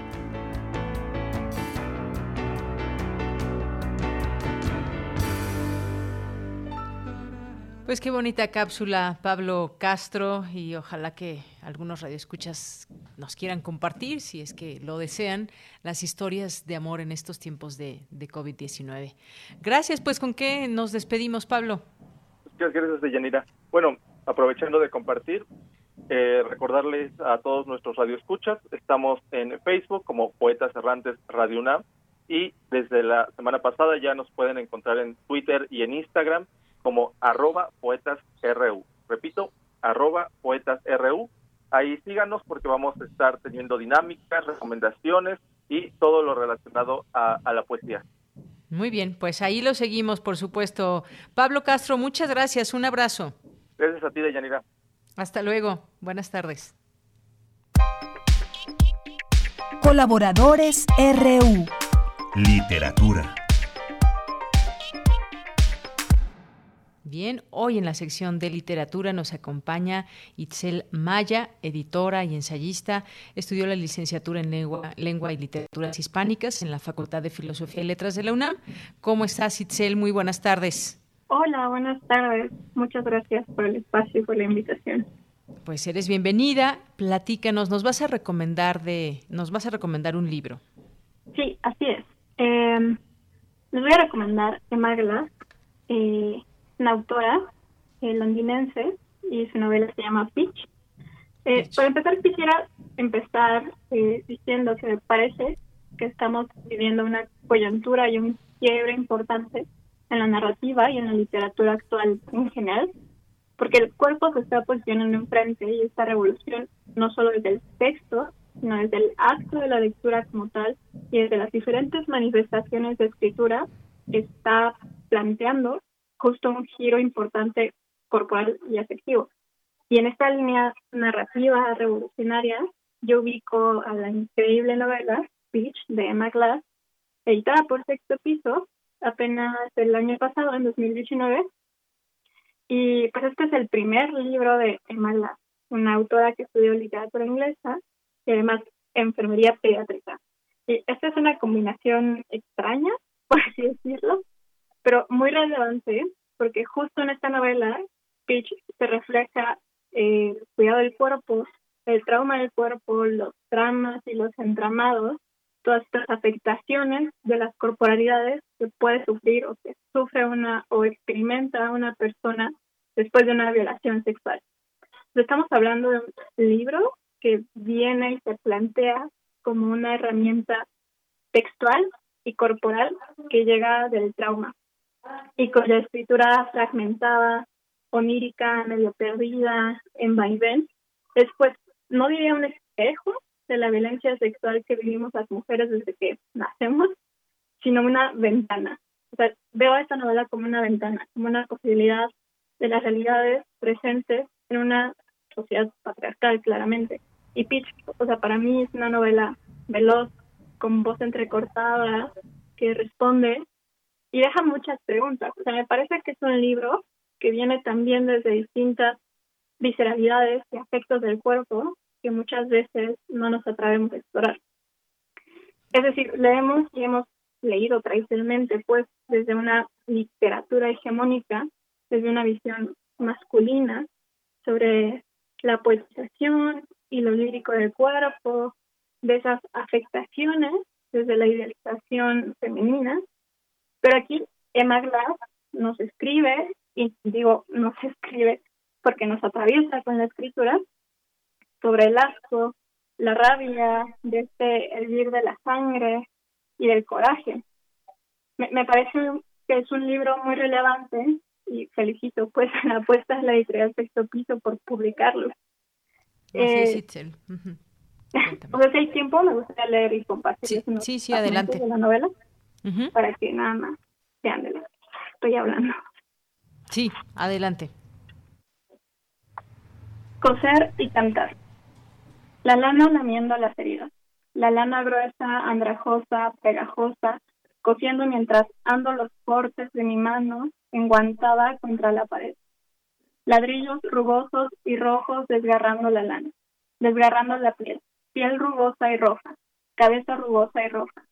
Saco la mano del guante mullido y hago un gesto de dolor cuando los hilos rasgados se enganchan en los rasguños de mis nudillos. Está muy oscuro. La sangre es negra, seca. Las rajas chirrían al rajar. El olor a grasa cerrada me obstruye los orificios nasales. Me llevo la mano a la cara para limpiarme la grasa. Se me aferra a la lengua, se me arrastra por la boca.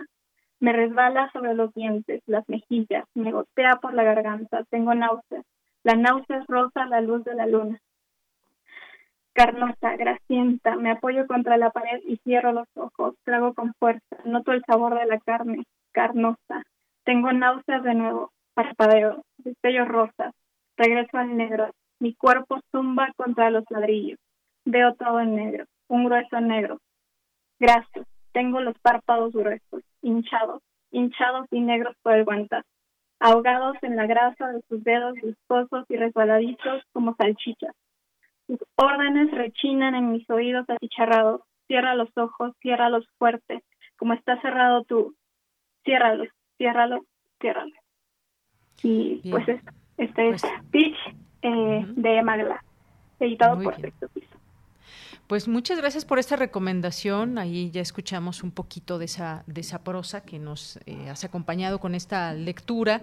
Un tema sin duda bastante fuerte que nos llevará a preguntas, seguramente, como cómo se libera uno de ese, de ese dolor cuando pues parece que, que está ahí permanentemente, cuando pues se pasa se puede pasar una situación como esa, como qué pasa en tu cuerpo, qué pasa con todos estos pensamientos que te embargan ante una situación como esta que nos platicas de una violación. Pues muchas gracias Itzel, gracias por acompañarnos en este día y hacernos hacernos esta recomendación literaria. Muchas gracias. Muchas gracias a ti. Muy buenas tardes. Te seguimos ahí en arroba It's Maya con Y. Muy bien. Gracias. Ahí te seguimos. Hasta luego, Itzel. Hasta luego. Muy buenas tardes. Gracias a Itzel Maya, editora y ensayista. Estudió la licenciatura en Lengua y Literaturas Hispánicas en la Facultad de, Filosofía de la UNAM y nos trae esta recomendación. Pitch de Emma Glass, publicado por Sexto Piso. Y bueno, antes de irme a Cultura rápidamente, nos escribió más 52 Efren y nos, nos posteó aquí una liga de un texto de contralínea que en su momento, a ver, está... Mm, es de Miguel Vadillo y pues es un artículo reciente, a ver, déjenme ver. Dice junio 9, junio 9 2020 y, no, y se titula Los cheques que Carlos Salinas pagó a Aguilar Camín y hace ahí un recuento, dicen los seis años que Carlos Salinas de Gortari gobernó el país. El historiador, escritor e intelectual Héctor Aguilar Camín jamás criticó su administración y mucho menos imaginar que se atrevería a calificarlo de, bueno, aquí las palabras altisonantes, o decir que sus decisiones políticas eran estúpidas y clientelares, clientelares como ahora lo hace con el presidente Andrés Manuel López Obrador. Es solo el primer párrafo. Le voy a dar retweet para que lo conozcan, este texto, si les interesa, por los comentarios también que hemos recibido, los cuales agradezco muchísimo. Bien, pues nos vamos ahora a cultura. Relatamos al mundo. Relatamos al mundo.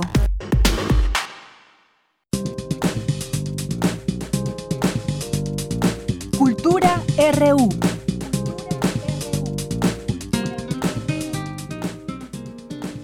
Bien, te saludo con mucho gusto. Tamara, muy buenas tardes.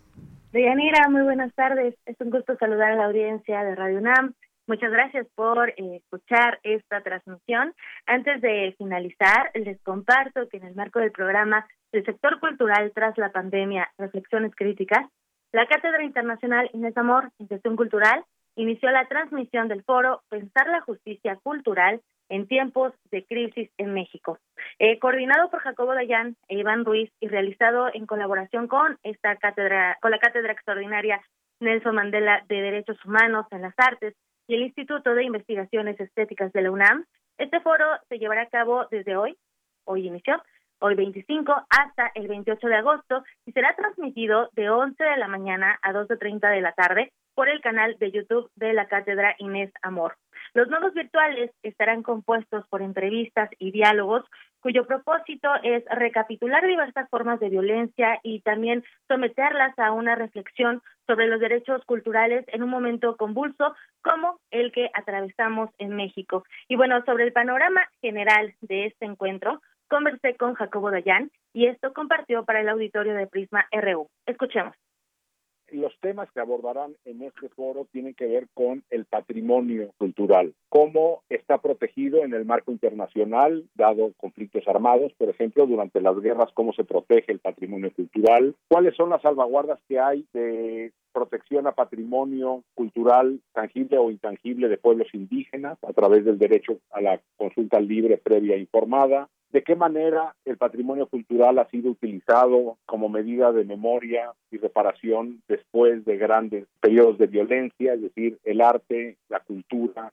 como medio de reparación, y lo que se tendrán son cuatro mesas, una que habla de la destrucción del patrimonio cultural como crimen de guerra, otra construir voces e imágenes desde el exterminio, la tercera mesa es, subjetivar la discapacidad en prácticas artísticas y culturales y por último la justicia y reparaciones simbólicas.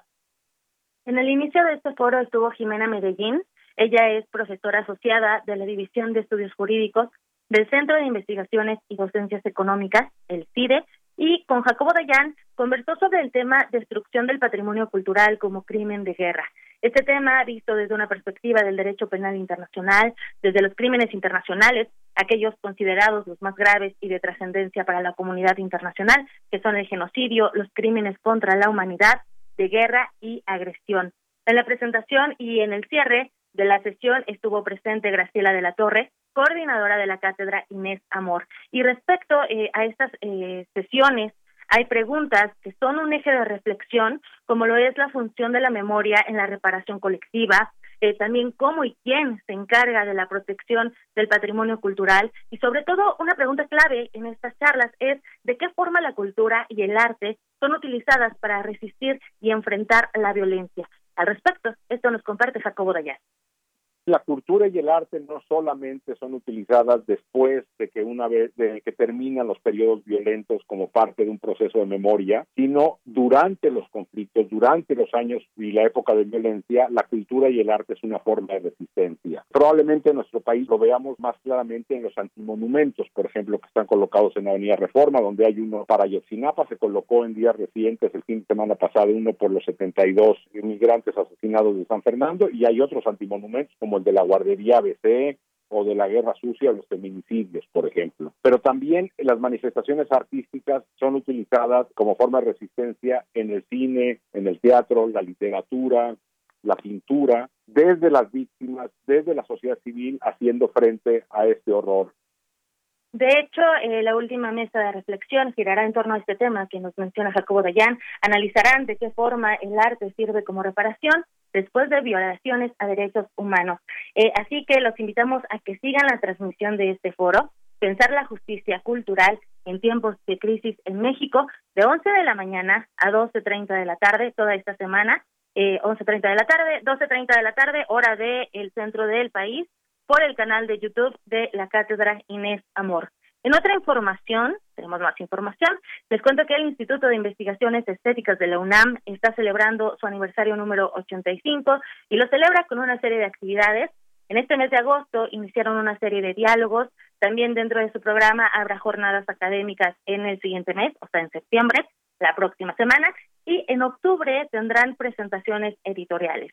Hoy, a las 5 de la tarde, se llevará a cabo un diálogo sobre las aportaciones y figuras del estudio del arte indígena.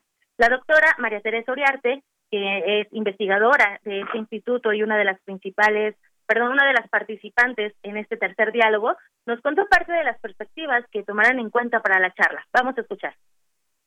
Vamos a hablar, Pablo Escalante, Judith Segota y yo, sobre las figuras del arte indígena precolombino. A mí me gustaría un poquito nada más hablar sobre la larga tradición que el instituto tiene en búsqueda de una estética que pueda reflejar con toda claridad los valores plásticos de las distintas culturas a las que se aboca su estudio. Desde luego, Raúl Flores Guerrero, Francisco de la Maza, Manuel Tucén, Justino Fernández con una obra para el inicio del estudio del arte prehispánico. En 1954, Justino Fernández publica Coatlicue, El retablo de los reyes y El hombre. Estos tres estudios fantásticos sobre lo que es la aplicación de la estética al estudio de la obra y de la cultura precolombina.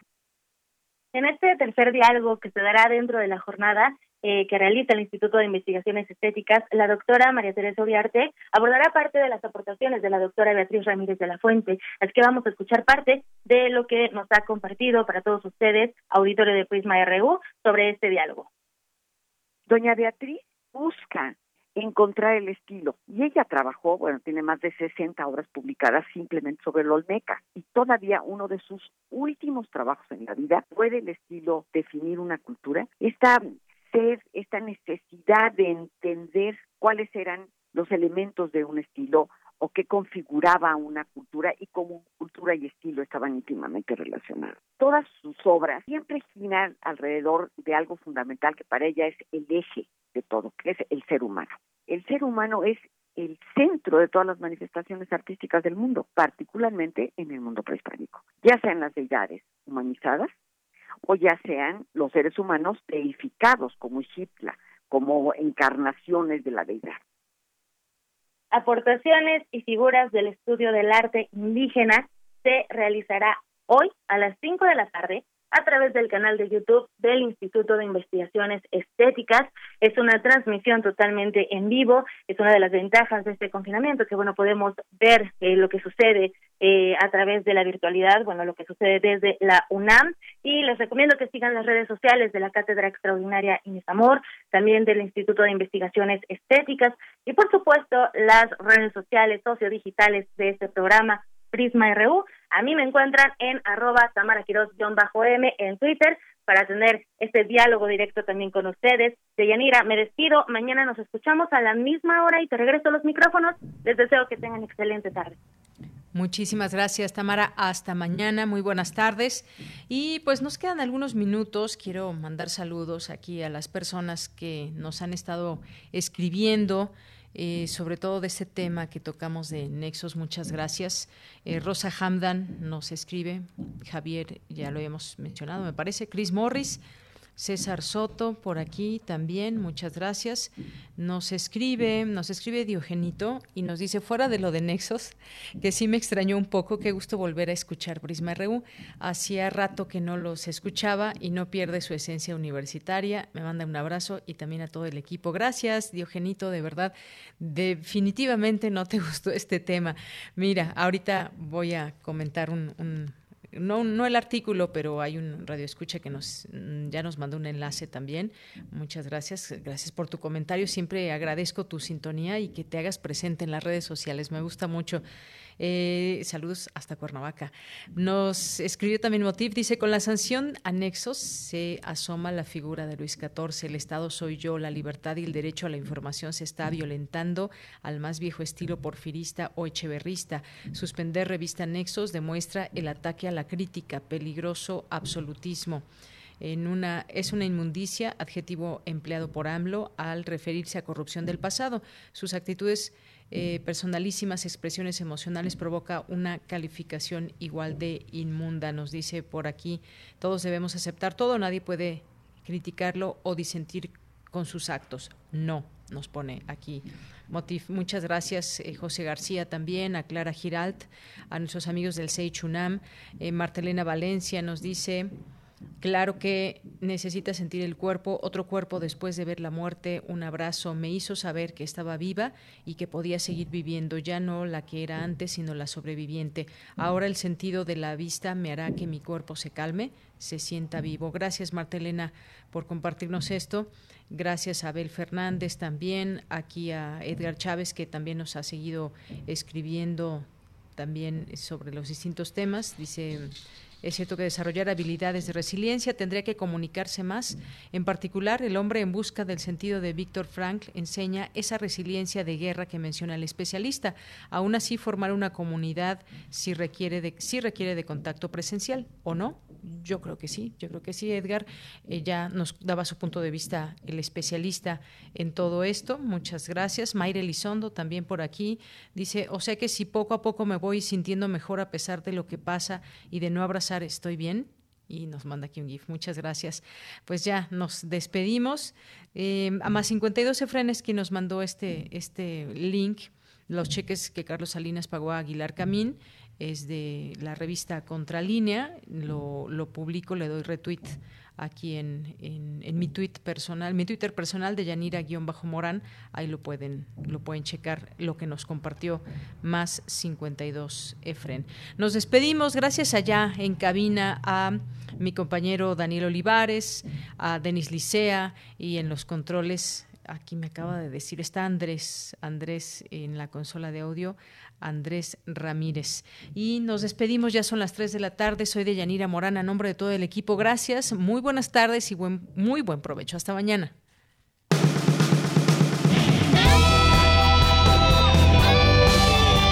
Prisma RU.